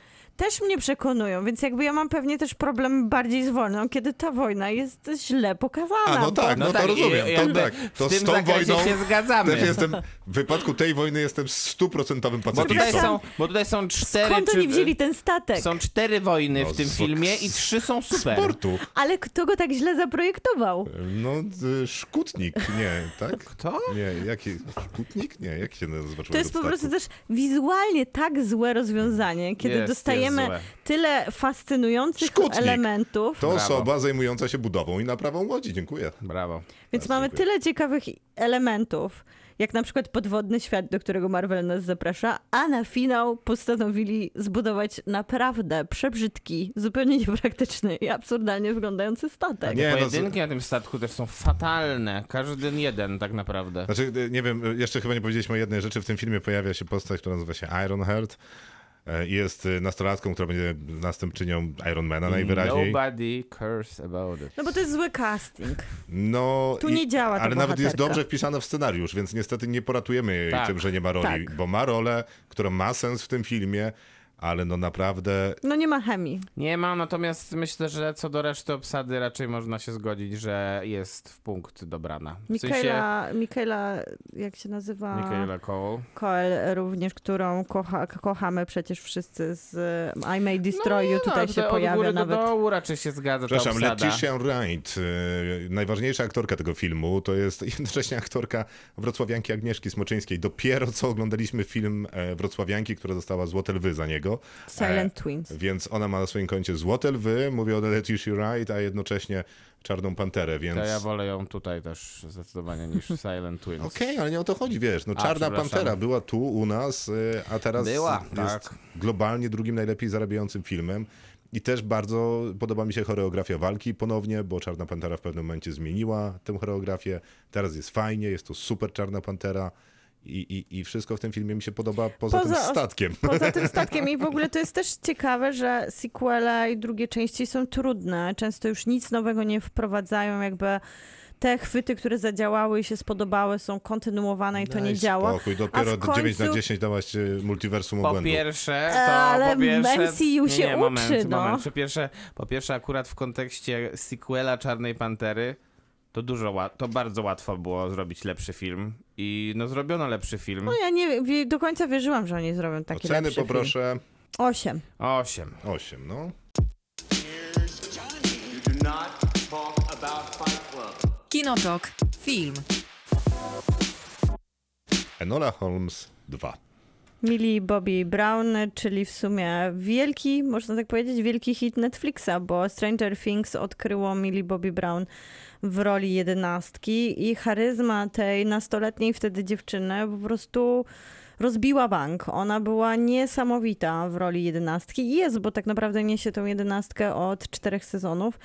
I wydaje mi się, że Enola Holmes jest jeszcze bardziej platformą do tego, żeby udowodnić, jak świetna jest to aktorka, której partnerują przecież jakże wyśmienici aktorzy hollywoodzcy. No tak, bo jest. jej matką jest Helena Bonham Carter, e, a jej bratem jest Henry Cavill jako Sherlock Holmes. I tak e, poznajemy e, Enolę Holmes w drugiej części, czyli no, przypominamy sobie znajomość z nią, kiedy siedzi w swoim małym biurze detektywistycznym, próbując rozpocząć karierę detektywki, żeby dołączyć do wspaniałej rodziny Holmesów, którzy niejedną sprawę rozwiążą. Problem polega na tym, że po pierwsze jest bardzo młoda i nikt nie za bardzo chce jej zaufać, po drugie jest dziewczyną, tym bardziej nikt nie chce jej za bardzo zaufać, po trzecie no ma brata Sherlocka Holmesa, więc... A nie jest Sherlockiem. E, I to jest Tak. e, duży też e, problem. Natomiast w pewnym momencie przychodzi do niej no mniej więcej w jej wieku, a być może jeszcze młodsza dziewczyna z pewnym problemem. Ona pracuje w fabryce zapałek. e, e, Tak. I tam się dzieją rzeczy, które To jest w sumie Enola historyczne Holmes- odniesienie do faktycznego faktycznego buntu w fabryce w 1888 roku. I tutaj scenariusz się opiera na takim, na takiej sytuacji, która się wydarzyła, żeby tu nie spoilerować, ale to też Tak. informacje z Wikipedii, że, że taka, taka rewolucja właśnie w Wielkiej Brytanii miała miejsce i Ty byłeś, zmieniła Maciek, stan e, wtedy też Gdzie robotników. byłem? W Bystrzycy Kłodzkiej? Nie wiem. A gdzie byłeś teraz ostatnio? W Kłodowie Zdrój. A, nie, bo w Bystrzycy Kłodzkiej jest, rozumiesz, muzeum filumenistyczne i można tam kupić, e, to jest... e, Co na- można kupić? Zapałki? Tak, ale takie, e, wiesz, kolekcjonerskie i e, bardzo e, zręcznie wykonane. Mam taką paczuszkę, jakby co. Polecam bardzo ciekawe muzeum. Kto by się spodziewał, że muzeum o rozpalaniu ognia może być cie- ciekawe, a naprawdę super. E, Mniejsza z tym. No i Enola Holmes musi roz, rozwiązać tę e, jakże e, trudną zagadkę. W międzyczasie musi jakoś poradzić sobie z problemami sercowymi w postaci Lorda Tewksbury i jeszcze musi ograć swojego brata granego przez Henry'ego Cavilla i pojednać się, chociaż one są chyba pojednane, ale Z matką. zacisnąć więzi z matką graną przez Helenę Bonham No Carter. myślę, że różnica pomiędzy tym filmem a pierwszą częścią, trochę jak podobnie jak w Czarnej Panterze, jest Ten taka, jest udany, a tamten nie. że ten jest dużo lepszy od pierwszego. Ale oba... I jeden, jeden jest moim zdaniem powód podstawowy, bo generalnie te elementy, które się udały w pierwszym, se, pierwszym pierwszej części, zostały na tym samym Tak. poziomie. Mieli Bobby Brown, Henry Cavill, muzyka, tempo Akcja. w miarę i tak dalej. tak Natomiast production values Natomiast tu jest po prostu fajna intryga, która jakoś tam angażuje, a poza tym jednak rzeczywiście nawet emocjonalnie jakoś tam wybrzmiewa ze względu na to, że e, je, są te odniesienia z, do, do tego buntu, Mhm. są te odniesienia takie Feministyczne. feministyczne e, i to e, generalnie działa w takim najbardziej zaskakującym, to najbardziej zaskakujących szatach w tego takiego, takiej konfekcji. Jak, to, to, to jest taki film dla mnie, tak, to jest zawsze takie, tak, takie filmy nazywam właśnie taki, w taki sposób, bo to jest Trochę pejoratywne. no troszkę tak, ale z drugiej strony tak sprawnie zrobione, że się super Ale ogląda. wiecie to dlaczego to działa? To działa dlatego, że ta pierwsza, pierwsza odsłona Enoli dobrze nas wprowadziła w ten świat. Trzeba jednak było opowiedzieć, dlaczego ona za to ma. Ja myślę, że tak, że ja się tu już czuję swobodnie. Nie, nie jestem pewny. Nie A można było już... po prostu napisać też intrygę. Mo, można Tak, było pomaga. napisać intrygę, ale może też y, tutaj jest ta przestrzeń związana z książkami, że trzeba było jednak wprowadzić i trochę to fanostwo, są to bestsellery na świecie. I okazało się, że ten film nie oglądają tylko nastolatkowie, bo trochę myślę, że Netflix wychodził z takiej opcji, że jest to opowieść dla dzieciaków. I to jest sp- sprawna opowieść dla dzieciaków, bo to się myślę, że z perspektywy nastolatka świetnie ogląda, bo jest tam ta miłość, która się rodzi pomiędzy bohaterką a młodym bohaterem i ona jest taka bardzo niewinna i naiwna i urocza i w języku raczej pisana do dzieci niż do dorosłych. I ten dorosła kadra te, aktorska też się bardziej pojawia w tle. Kadra? No, Kadra. Aktorzy z drugiego planu. Ale to też jest więc- taki chyba fajny dodatek do tego, że Sherlock Holmes już od dłuższego czasu był trochę ograny i nie dałoby się budować tego tylko na nim. I teraz to No ale z wiesz, jednej to strony... Sherlocka Holmesa jest akurat w tym filmie więcej niż w pierwszej części. To prawda, ale to dobrze robi, bo chemia pomiędzy Millie Bobby Brown i Henrym Cavillem, taka chemia w kontekście rodzeństwa, taka fajna, że oni są zupełnie inni i oglądając wywiady, to też chyba oni są po prostu zupełnie inni energetycznie w rzeczywistości. Ja Idealnie wrażenie, się jeżeli ktoś- równoważy Ja mam tutaj. wrażenie, że jeżeli ktoś nie ma chemii z Henrym Cavillem, który jest w takiej formie, to naprawdę chyba już nie żyje, bo e, po prostu on wydziela z siebie taką aurę, że naprawdę aż przyjemnie się e, chyba powinno grać z nim. Tak, e, takie mam też wrażenie, zresztą oboje w wywiadach e, przyznają, że bardzo dobrze im się ze sobą spędzało czas na planie, bo jedno i drugie ma rodzeństwo, więc wejście w rolę rodzeństwa było dla nich łatwe. Oboje radośnie wspominali moment, w którym trzeba było nieść e, Henry'ego Cavilla po schodach, który był akurat e, w filmie pijany. Tak. E, Więc tak jak pada w filmie, jest wagi martwego konia i drugiego martwego konia położonego na tym pierwszym. Jest, myślę, że tak może on ważyć rzeczywiście. No jakby się na niego popatrzy, to faktycznie Millie Bobby Brown raczej by go nie podniosła. Ja mam problem z Millie Bobby Brown, ponieważ te wywiady, których z nią słucham albo widzę, to zupełnie mnie do siebie nie, nie przekonuje. Natomiast kiedy widzę ją na ekranie, mając w pamięci to, że no nie przepadamy za postacią aktorki w najróżniejszych talk showach i wywiadach, to jest w stanie mnie przepchnąć i zmusić do tego, żebym ją uwielbiał. I naprawdę w tej drugiej Enoli Holmes y, jest no fantastyczna. Jest tam taka drobna scena, kiedy, bo ona trochę mówi, to, y, łamie tro, trochę c- czwartą tak, ścianę. bardzo często. Tak, tak. Y, Jest tutaj taka scena, że ona siada jakieś łódki i są takie deski położone na rozlanej wodzie, takiej płytkiej, na kałuży gdzieś na lądzie. I ona robi takie trzy kroki i patrzy do kamery i wmruga w nią, jakby prosząc o docenienie tego, że udało się jej tak zgrabnie skoczyć.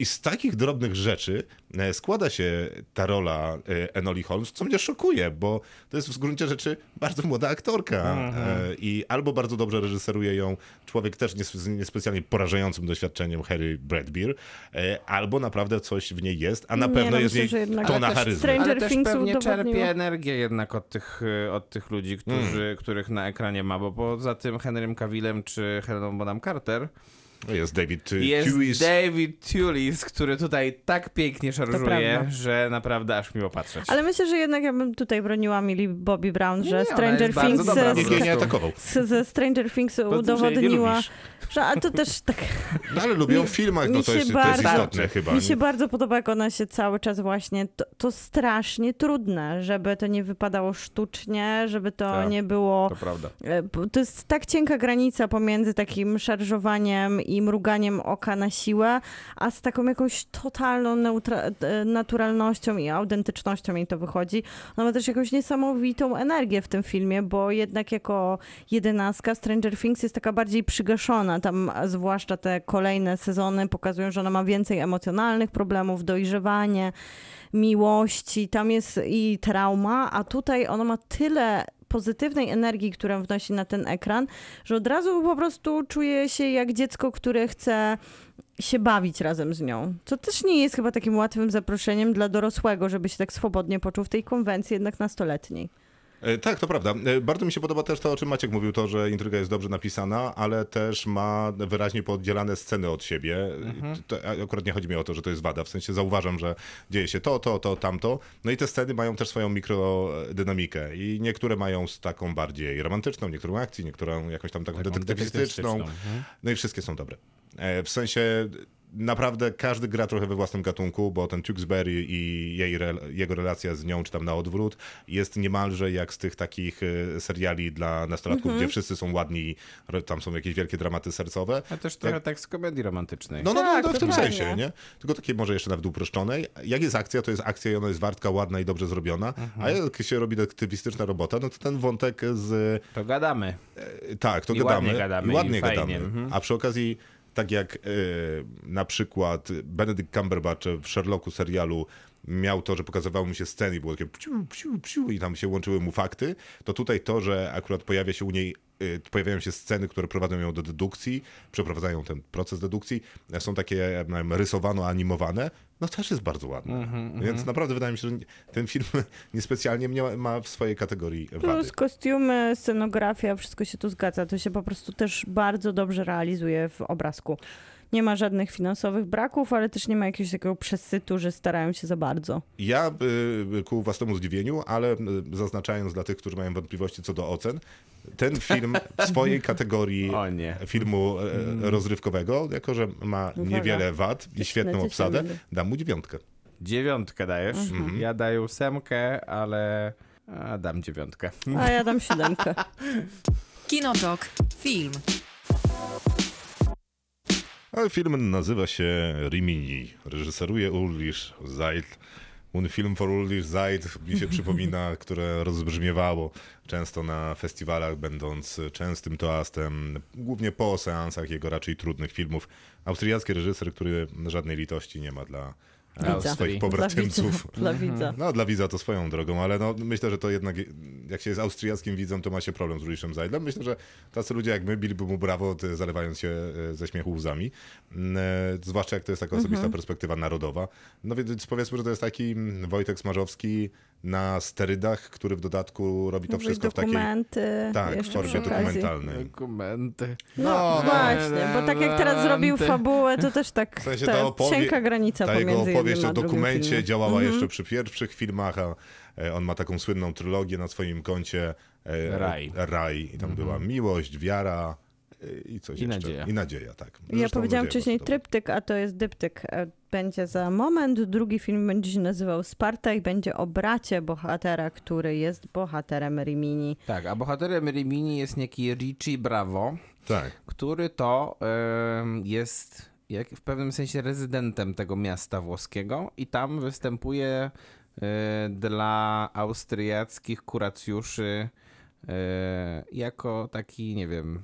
Ja napisałem tak. Jest to żigolak, cwaniak, O. krętacz i szansonista, właściciel foczego futra i tłustych włosów, szlaja się po tanich austriackich, y, włoskich hotelach, śpiewa i kocha. Ale to on jest jeszcze chyba jednak taką, ładnie napisałeś Krzysztof, taką gwiazdą upadłą, bo widać, że on ma jakąś przeszłość, w której był, czy No to... widać, nawet Ulrich Seidel nam ją przedstawia w tym filmie przecież. No ale nie, w kontekście nie przedstawiaj, bo nie wiemy, czy, czy on występował na scenach hoteli, tylko był piękniejszy i młodszy i więcej ludzi było na scenie, czy na a przykład nie, ja wydawał swoje... mówię. Mm. czy wydawał swoje płyty i był jakąś gwiazdą w Austrii, a pojawił się w Rymini, bo jest już też podeszłym wieku i trochę nie wygląda pewnie tak, jakby chciał. Znaczy i... jest, moim zdaniem jest silne przepuszczenie a propos tego, Że był co gwi- mówisz. bardziej Że gwiazdorem. był takim y, Zenkiem Martyniukiem. Tak. Tak, Bo tak, on który wykonuje- śpiewał na Wigilię wszystkie kolendy. Tak, bo Tak. on występ... Nie wiedziałem, że jest coś takiego, ale e, w tam, gdzie mówią po niemiecku, e, istnieje takie zjawisko jak szlager i to jest e, takie disco polo na sterydach. Mhm. I to jest mniej więcej to, co on I To śpiewa. są Austriacy śpiewa. się w tym bardzo lubują, z tego co wiem. Tak, a jednocześnie druga część Austriaków bardzo się wstydzi. I to tutaj prawda, jest bo ta pewnie słucha część, wtedy Mozarta. która przyjeżdża do... jest ta część tych Austriaków, która się nie wstydzi i przyjeżdża do Rimini, tylko tu mam takie off-season, po- off-season pokazane, No czyli jesteśmy w zimie. zima, Mhm. jest Dlatego smutne, powiedziałem o kuracjuszach tak, bardziej. i funky, i funky, któ- z których on, które korzystają też z jego usług nie tylko w kontekście, tak, słuchania jego koncertów, a również, e, tak, seksualnych. I No, tutaj jest, jest- klasyczny Dobra, Seil, Opowiedzieliśmy sobie który- fabułę, tylko teraz Tak. pytanie jest takie, Mhm. czy y, jeszcze to działa? Bo moim skromnym zdaniem to już po prostu nie działa. W sensie... w sensie jest zajdlostwo takie. Ile razy, tak, te zajdlizmy, czy jakby tego nie nazwać, To jak tak jak u nas na, mówimy o tym, weganizmy i smażowszczyzna. Sma- Tak, że to jest bardzo charakterystyczne dla reżysera, że używa standardowych środków. U niego to jest taki natu- u, u Lisza Zajdla, to jest taki naturalizm, pokazywanie bardzo takie dokładne, e, nie, no, może nie najbardziej... Turbistyczne niemalże. Tak, Mhm. tak. Bardzo często sceny seksu, bardzo e, często sceny pijaństwa, bardzo... Przez, Żaden, w sensie i, ża- I żadne z tych kontekstów nie jest miła. tak, najmniej estetyczne fragmenty życia, momenty, w których na pewno nie Obnażone chcielibyśmy, żeby takie. była z nami kamera, to Ulrich Zajd wtedy mówi idę. Tak, tylko że, tylko że jak przypomniałeś na przykład trylogię Raj, Mhm. myślę, że szczególnie pierwszy film Miłość. Miłość, No to bardzo podobnie. był znakomity w kontekście tego, że on był w pewnym sensie pierwszy, jeśli chodzi o, jeśli chodzi o Zajdla pokazującego w taki sposób swoich rodaków. I dlatego to, to co jest pokazane w Rimini, e, mimo że to jest zdecydowanie bardziej fabularny film niż Raj Miłość było. I zdecydowanie chyba mniej oceniający Australia Ech, swoje. No. To nie zawsze pod wiem. skórą jest jednak ocena, a poza tym no Rulik Seidel nie jest w stanie chyba za bardzo odejść od tego, że wszystkie jego filmy są tak bardzo mocno oceniające i jak dla mnie to ta podróż z nim przez to, ta krucjata przeciwko swojemu narodowi to jest szczerze powiedziawszy już dla mnie do zakończenia, bo No to dobra, jest ale- po prostu już nudne. ale- Mnie to nie rusza, e, bardziej mnie męczy, nie chce mi się już tego oglądać. Ten bohater e, niestety miał potencjał, żeby być kolorowy i ciekawy, a dla mnie nie jest. Jest, e, jest właśnie w takim, jest, jest idealnym bohaterem Zajdla, tylko takiego Zajdla gorszego. Ale Znaczy, słuchajcie, no to jest jednak uniwersalna historia. To nie musiał być, nie musiałby być na tym wygnaniu albo na tym e, swoim, trochę na tej swojej Florydzie, którą sobie ustalił nasz bohater. On nie musi pochodzić z Austrii, on mógłby być Ale z każdego pochodzi i to jest powiedziane w tym filmie. Wiadomo, że to jest Ilekroć- powiedziane i ale też znamy stosunek powodu. Zajdla do jego ojczyzny, to- ale mimo wszystko dla mnie ten, ta formuła, czy on jakby bo za bardzo znamy kontekst reżysera, ale gdyby ktoś nie znał tego kontekstu No właśnie, reżysera, to to wydaje mi się, żeby nie czuł aż takiej dużej nienawiści do ojczyzny. W Znaczy, kontekście ta nienawiść, nienawiść do ojczyzny to wydaje mi się, że akurat y, nie występuje u Ulrisza Zajdla. Mi się wydaje, że on może być patriotą zakochanym w Austrii, bo jak popatrzycie, jak wygląda Ulrich Zajd, to jest idealny przedstawiciel klasy średniej, zawsze ubrany na czarno, w okularach takich rogowych. E, wszystko odpowiada na przedstawiciela, wiesz, mógłby być architektem równie dobrze. Ja myślę, że y, Austria leży mu głęboko na sercu, ale uważa, że ona ma problemy, więc będzie wytykać. W ten sposób więc ją reformować? Więc wiele, wiele osób y, w Polsce myślę, że też ma podobny... Ale jakie tutaj problemy on swojemu narodowi wytyka? Znaczy, W, no, my- my- w Rimini. Okej, ale ja kończę myśl. A druga jest, y, zaraz ci spróbuję odpowiedzieć na pytanie. A druga sprawa jest taka, że faktycznie z jednej strony y, trudno nie oceniać tego filmu w kontekście całej kar- kariery Ulrisza Zajdla, ponieważ wydaje mi się, że to jest mieszanka Rej Nadzieja, Rej Miłość i w piwnicy. Y, Natomiast y, no, trudno też oceniać film w kontekście jakby całej y, kariery reżysera, no bo jeżeli ktoś nie widział no, i to jest jego pierwsze spotkanie z Ulriszem Zajdlem, no to myślę, że będzie miał cieplejszy stosunek do tego filmu niż na przykład ja.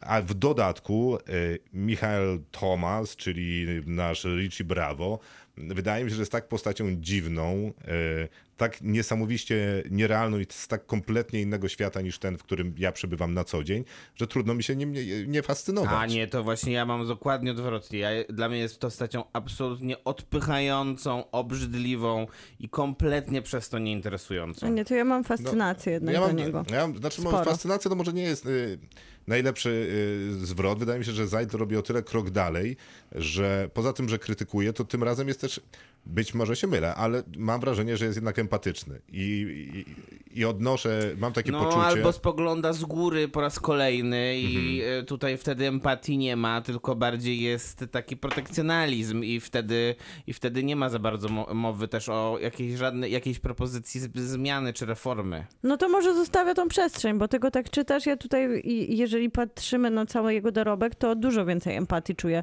do i narodu, i bohatera, i do tych relacji. I one jak zwykle są w krzywym zwierciadle, jak zwykle są odstręczające, jak zwykle sprawiają, że czasami muszę odwrócić wzrok i nie chcę być... e, Jakby Znaczy nie chcę być przy tych sytuacjach, do których Uliś mnie zaprasza, żeby Mhm. obnażyć różne mechanizmy, ale po prostu zwykle tylko, żeby sprowokować, bo wydaje mi się, że obnażanie się kończy na jednej scenie seksu, a cztery już e, są prowokacją, bo my wiemy, w którym Tak. momencie jest ten bohater, jakie rzeczy on robi, a to jest po prostu Uliś Zajd, który zawsze mnie będzie wprowadzał w dyskomfort. Ja szanuję, że on jest taki konsekwentny. Wydaje No, mi się, że właśnie tutaj przełamuje taką ostateczną ocenę i zostawia trochę przestrzeni do tego, że No ten bohater jest konsekwentny? zniszczony. No, no, w No właśnie w jest tych konsekwentny w obrzydliwościach i kontekście- prowokacjach, ale mimo wszystko opowiada solidnie, to nie, no, ale nie- solidną historię jakiegoś e, po, pojednania kary i winy. ci, że jest konsekwentny w ramach tego jednego filmu. Tak, bo, tak, tak, tak. Bo jak się przypomni chociażby jego poprzedni film Safari, no to- Był no jeszcze to- jeden chyba w międzyczasie. e, akurat. to jeden z poprzednich filmów Safari, no to tutaj nie ma żadnej konsekwencji Nie, tak nie, ja mówię naprawdę. w No nie konsekwencji no, w w Safari jest ramach tego filmu. absolutnie bezlitosny. Dokładnie. I zresztą bardzo słusznie, i to jest porażający i szokujący film.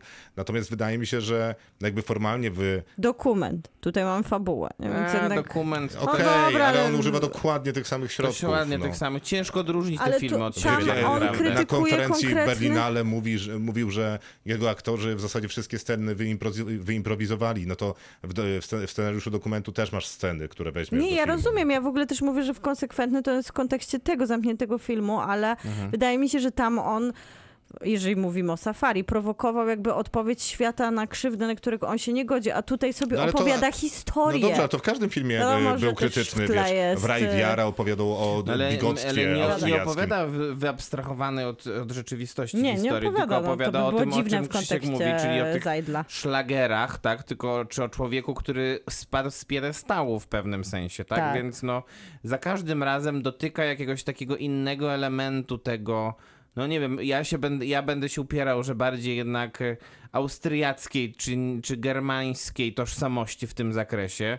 No i dla mnie tutaj nie ma empatii. To jest po prostu walenie, walenie ludzi w głowę i ja już po prostu nie mam ochoty. Nie, Ja mam, nie, ja też trochę, znaczy w sensie zgadzam się, bo ja też nie mam już ochoty, zwłaszcza, że już w zasadzie każdą z tych scen widziałem w innym Ile filmie Dokładnie. Zajdla. Ale z drugiej strony faktycznie wydaje mi się, że jest jakiś zwrot y, u Zajdla taki, że no nie, ja nie czułem u niego empatii y, w Raju Miłość, y, kiedy em, jakiś mieszkaniec Egiptu był wprowadzony do dwóch 60-letnich, wiesz, upitych e, Austriaczek, e, k- nagi z kokardką na członku. To nie wydaje mi się, żeby w jakikolwiek sposób empatyzował z, z, z austriackimi kobietami. Tutaj wydaje mi się, że i owszem, chociaż Ale trochę. empatyzuję z kim tutaj? Z tym Z bohaterem? tymi bohaterkami Bo, A. tak.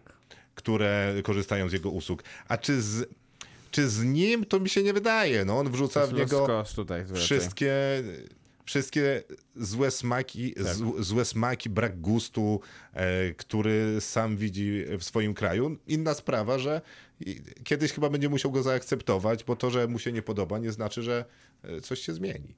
Ale on też go tutaj tak strasznie nie ocenia, jak mógłby na Ulisia Zajdla. W sensie wprowadza go w ten świat takim, jakim on jest. No, i... Tworzy z niego taką chodzącą remizę jednak, no, więc... e, Tworzy, no, tworzy, ale myślę, że to też jest niezbędne, żeby taki bohater był tutaj, żeby ta opowieść, która jest dosyć, wiecie, w takim kontekście formalnym, no, ograniczona i później wszystko to, co Zajld buduje po, po swojemu, czyli te przestrzenie, takie bardzo dopracowane, na przykład pokoje, w których bohater się przechadza, czy te puste ulice, czy ten śnieg, który zaczyna padać też na wszędzie obecnych emigrantów i e, No tak, refugees, ale ten którzy wątek jest w nieakceptowalny. Nie no, No, ten wątek to, emigrancki się- na 3,5 minuty Ale Nie, przed to, co się też filmu, dzieje tak, na końcu, dokładnie. jest dla mnie zupełnie, właśnie do tego dążyłam, zupełnie niezrozumiałe. Nie, dokładnie. To... Ja nie rozumiem, czy to jest jakaś kara, jeżeli, którą jeżeli, jeżeli konsekwentny, bohater. tak, jeżeli jest konsekwentny w Chyba. ramach tego Chyba filmu, to tak. okej, y, z tym można się zgodzić. Czy to się akceptuje, czy nie, to jest inna kwestia i czy to jest, wed- czy to jest dobry, dobrym sm- guście, czy nie, to też jest inna kwestia, natomiast no, wprowadzenie nagle jakiegoś wątku imigranckiego zupełnie, to, to w tym momencie ten film traci No konsekwencje. dobra, on nie jest też prowadzony tak nagle, bo tam jest No, ale- ciekawie rozgrywane okej, nie to... jest wiarygodnie wprowadzony Dobra, i bo, tak. bo ciekawie jest rozgrywane to, w jakim kontekście jest pokazywana ta trójka, ta córka w relacji z osobami, z którymi przebywa w momencie, kiedy jakby stara się skonfrontować ze swoim ojcem. I tam jakby prowokuje pierwsze myśli, przynajmniej u mnie prowokowało pierwsze myśli, że to jest taka odwrócona sytuacja, jak, i, u, u, jak jakby zawód, który ma jej ojciec, tak? Że tam dochodzi do jakichś takich seksualnych elementów, gdzie bierze więcej udziału osób niż, jed, niż dwie. Po czym okazuje się, że jest tam jakiś dziwny twist, że to była też kolejna prowokacja, że skoro już jesteśmy umiejscowieni w, takiej, w takim kontekście prostytuizacji, to od razu idziemy tym tropem też jako, jako córki konsekwencji też wychowawczych i modelu ojca i później gdzieś trochę Zajl nam na nosie gra tym, No w tak, jaki ale z sposób drugiej to strony nie, nie masz wrażenia, że jednak y, to jednak y, je- po, e, udowadnia, że on traci skupienie raczej na tym bohaterze. Tak mi się wydaje przynajmniej. No nie wiem. E, ja tego filmu na pewno nie zamierzam sobie odświeżać, więc, więc, więc trochę też mówię z pamięci, ale no e, te moje odczucia są silne, jak słychać.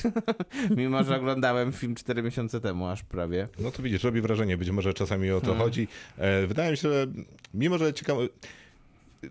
Jedną tylko rzecz powiem, że e, e, ten ym, tytułowy, nie tytułowy, ale główny bohater Richie Bravo, e, to z, z, jaką swadą, łatwością on mówi rzeczy, które mówi i śpiewa te rzeczy, które śpiewa i jak lepki, a jednocześnie taki magnetyczny, tandetno-magnetyczny może być, to wydaje mi się, że tylko Johnny Bravo, e, nie wiem, czy pamiętacie tę animowaną Tak, ale postać, ty mówisz, że to jest taki, Taki podstarzały i smutny. Johnny Bravo, tak? Tak. I naprawdę głęboko trudno, niewiarygodnie trudno mi uwierzyć, że ktoś może to robić na poważnie i to jeszcze może przynosić efekt. To robiło na mnie największe wrażenie, zasłużyło na 5. Ja muszę też powiedzieć, że dla mnie to był jakiś e, przytłaczający element musicalowy, bo było bardzo dużo śpiewane. Strasznie, strasznie. Tak dużo było śpiewane. Nie, bo generalnie to Nie jest musiałam oglądać Tak seks, źle, który mnie tak wyprowadzał źle z to było równowagi. I wszystko oczywiście miało mnie wyprowadzać z równowagi, bo taki był plan Więc Więc, e, mission accomplished. to jeszcze ten śpiew po prostu dobijał gwoździe tru trumny, ale ja, ja daję 6 na 10, bo ja naprawdę szanuję, że ten reżyser pozostaje sobie wierny. Ja daję 3 na 10 i w tym momencie e, ostatecznie nieodwalnie żegnam się z e, filmografią Lisia Zajdla.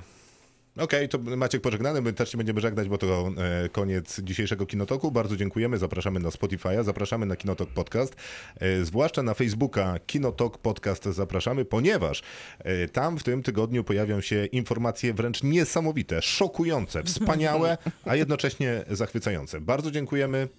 Dobranoc. Kinotok. Tuż przed wyjściem do kina.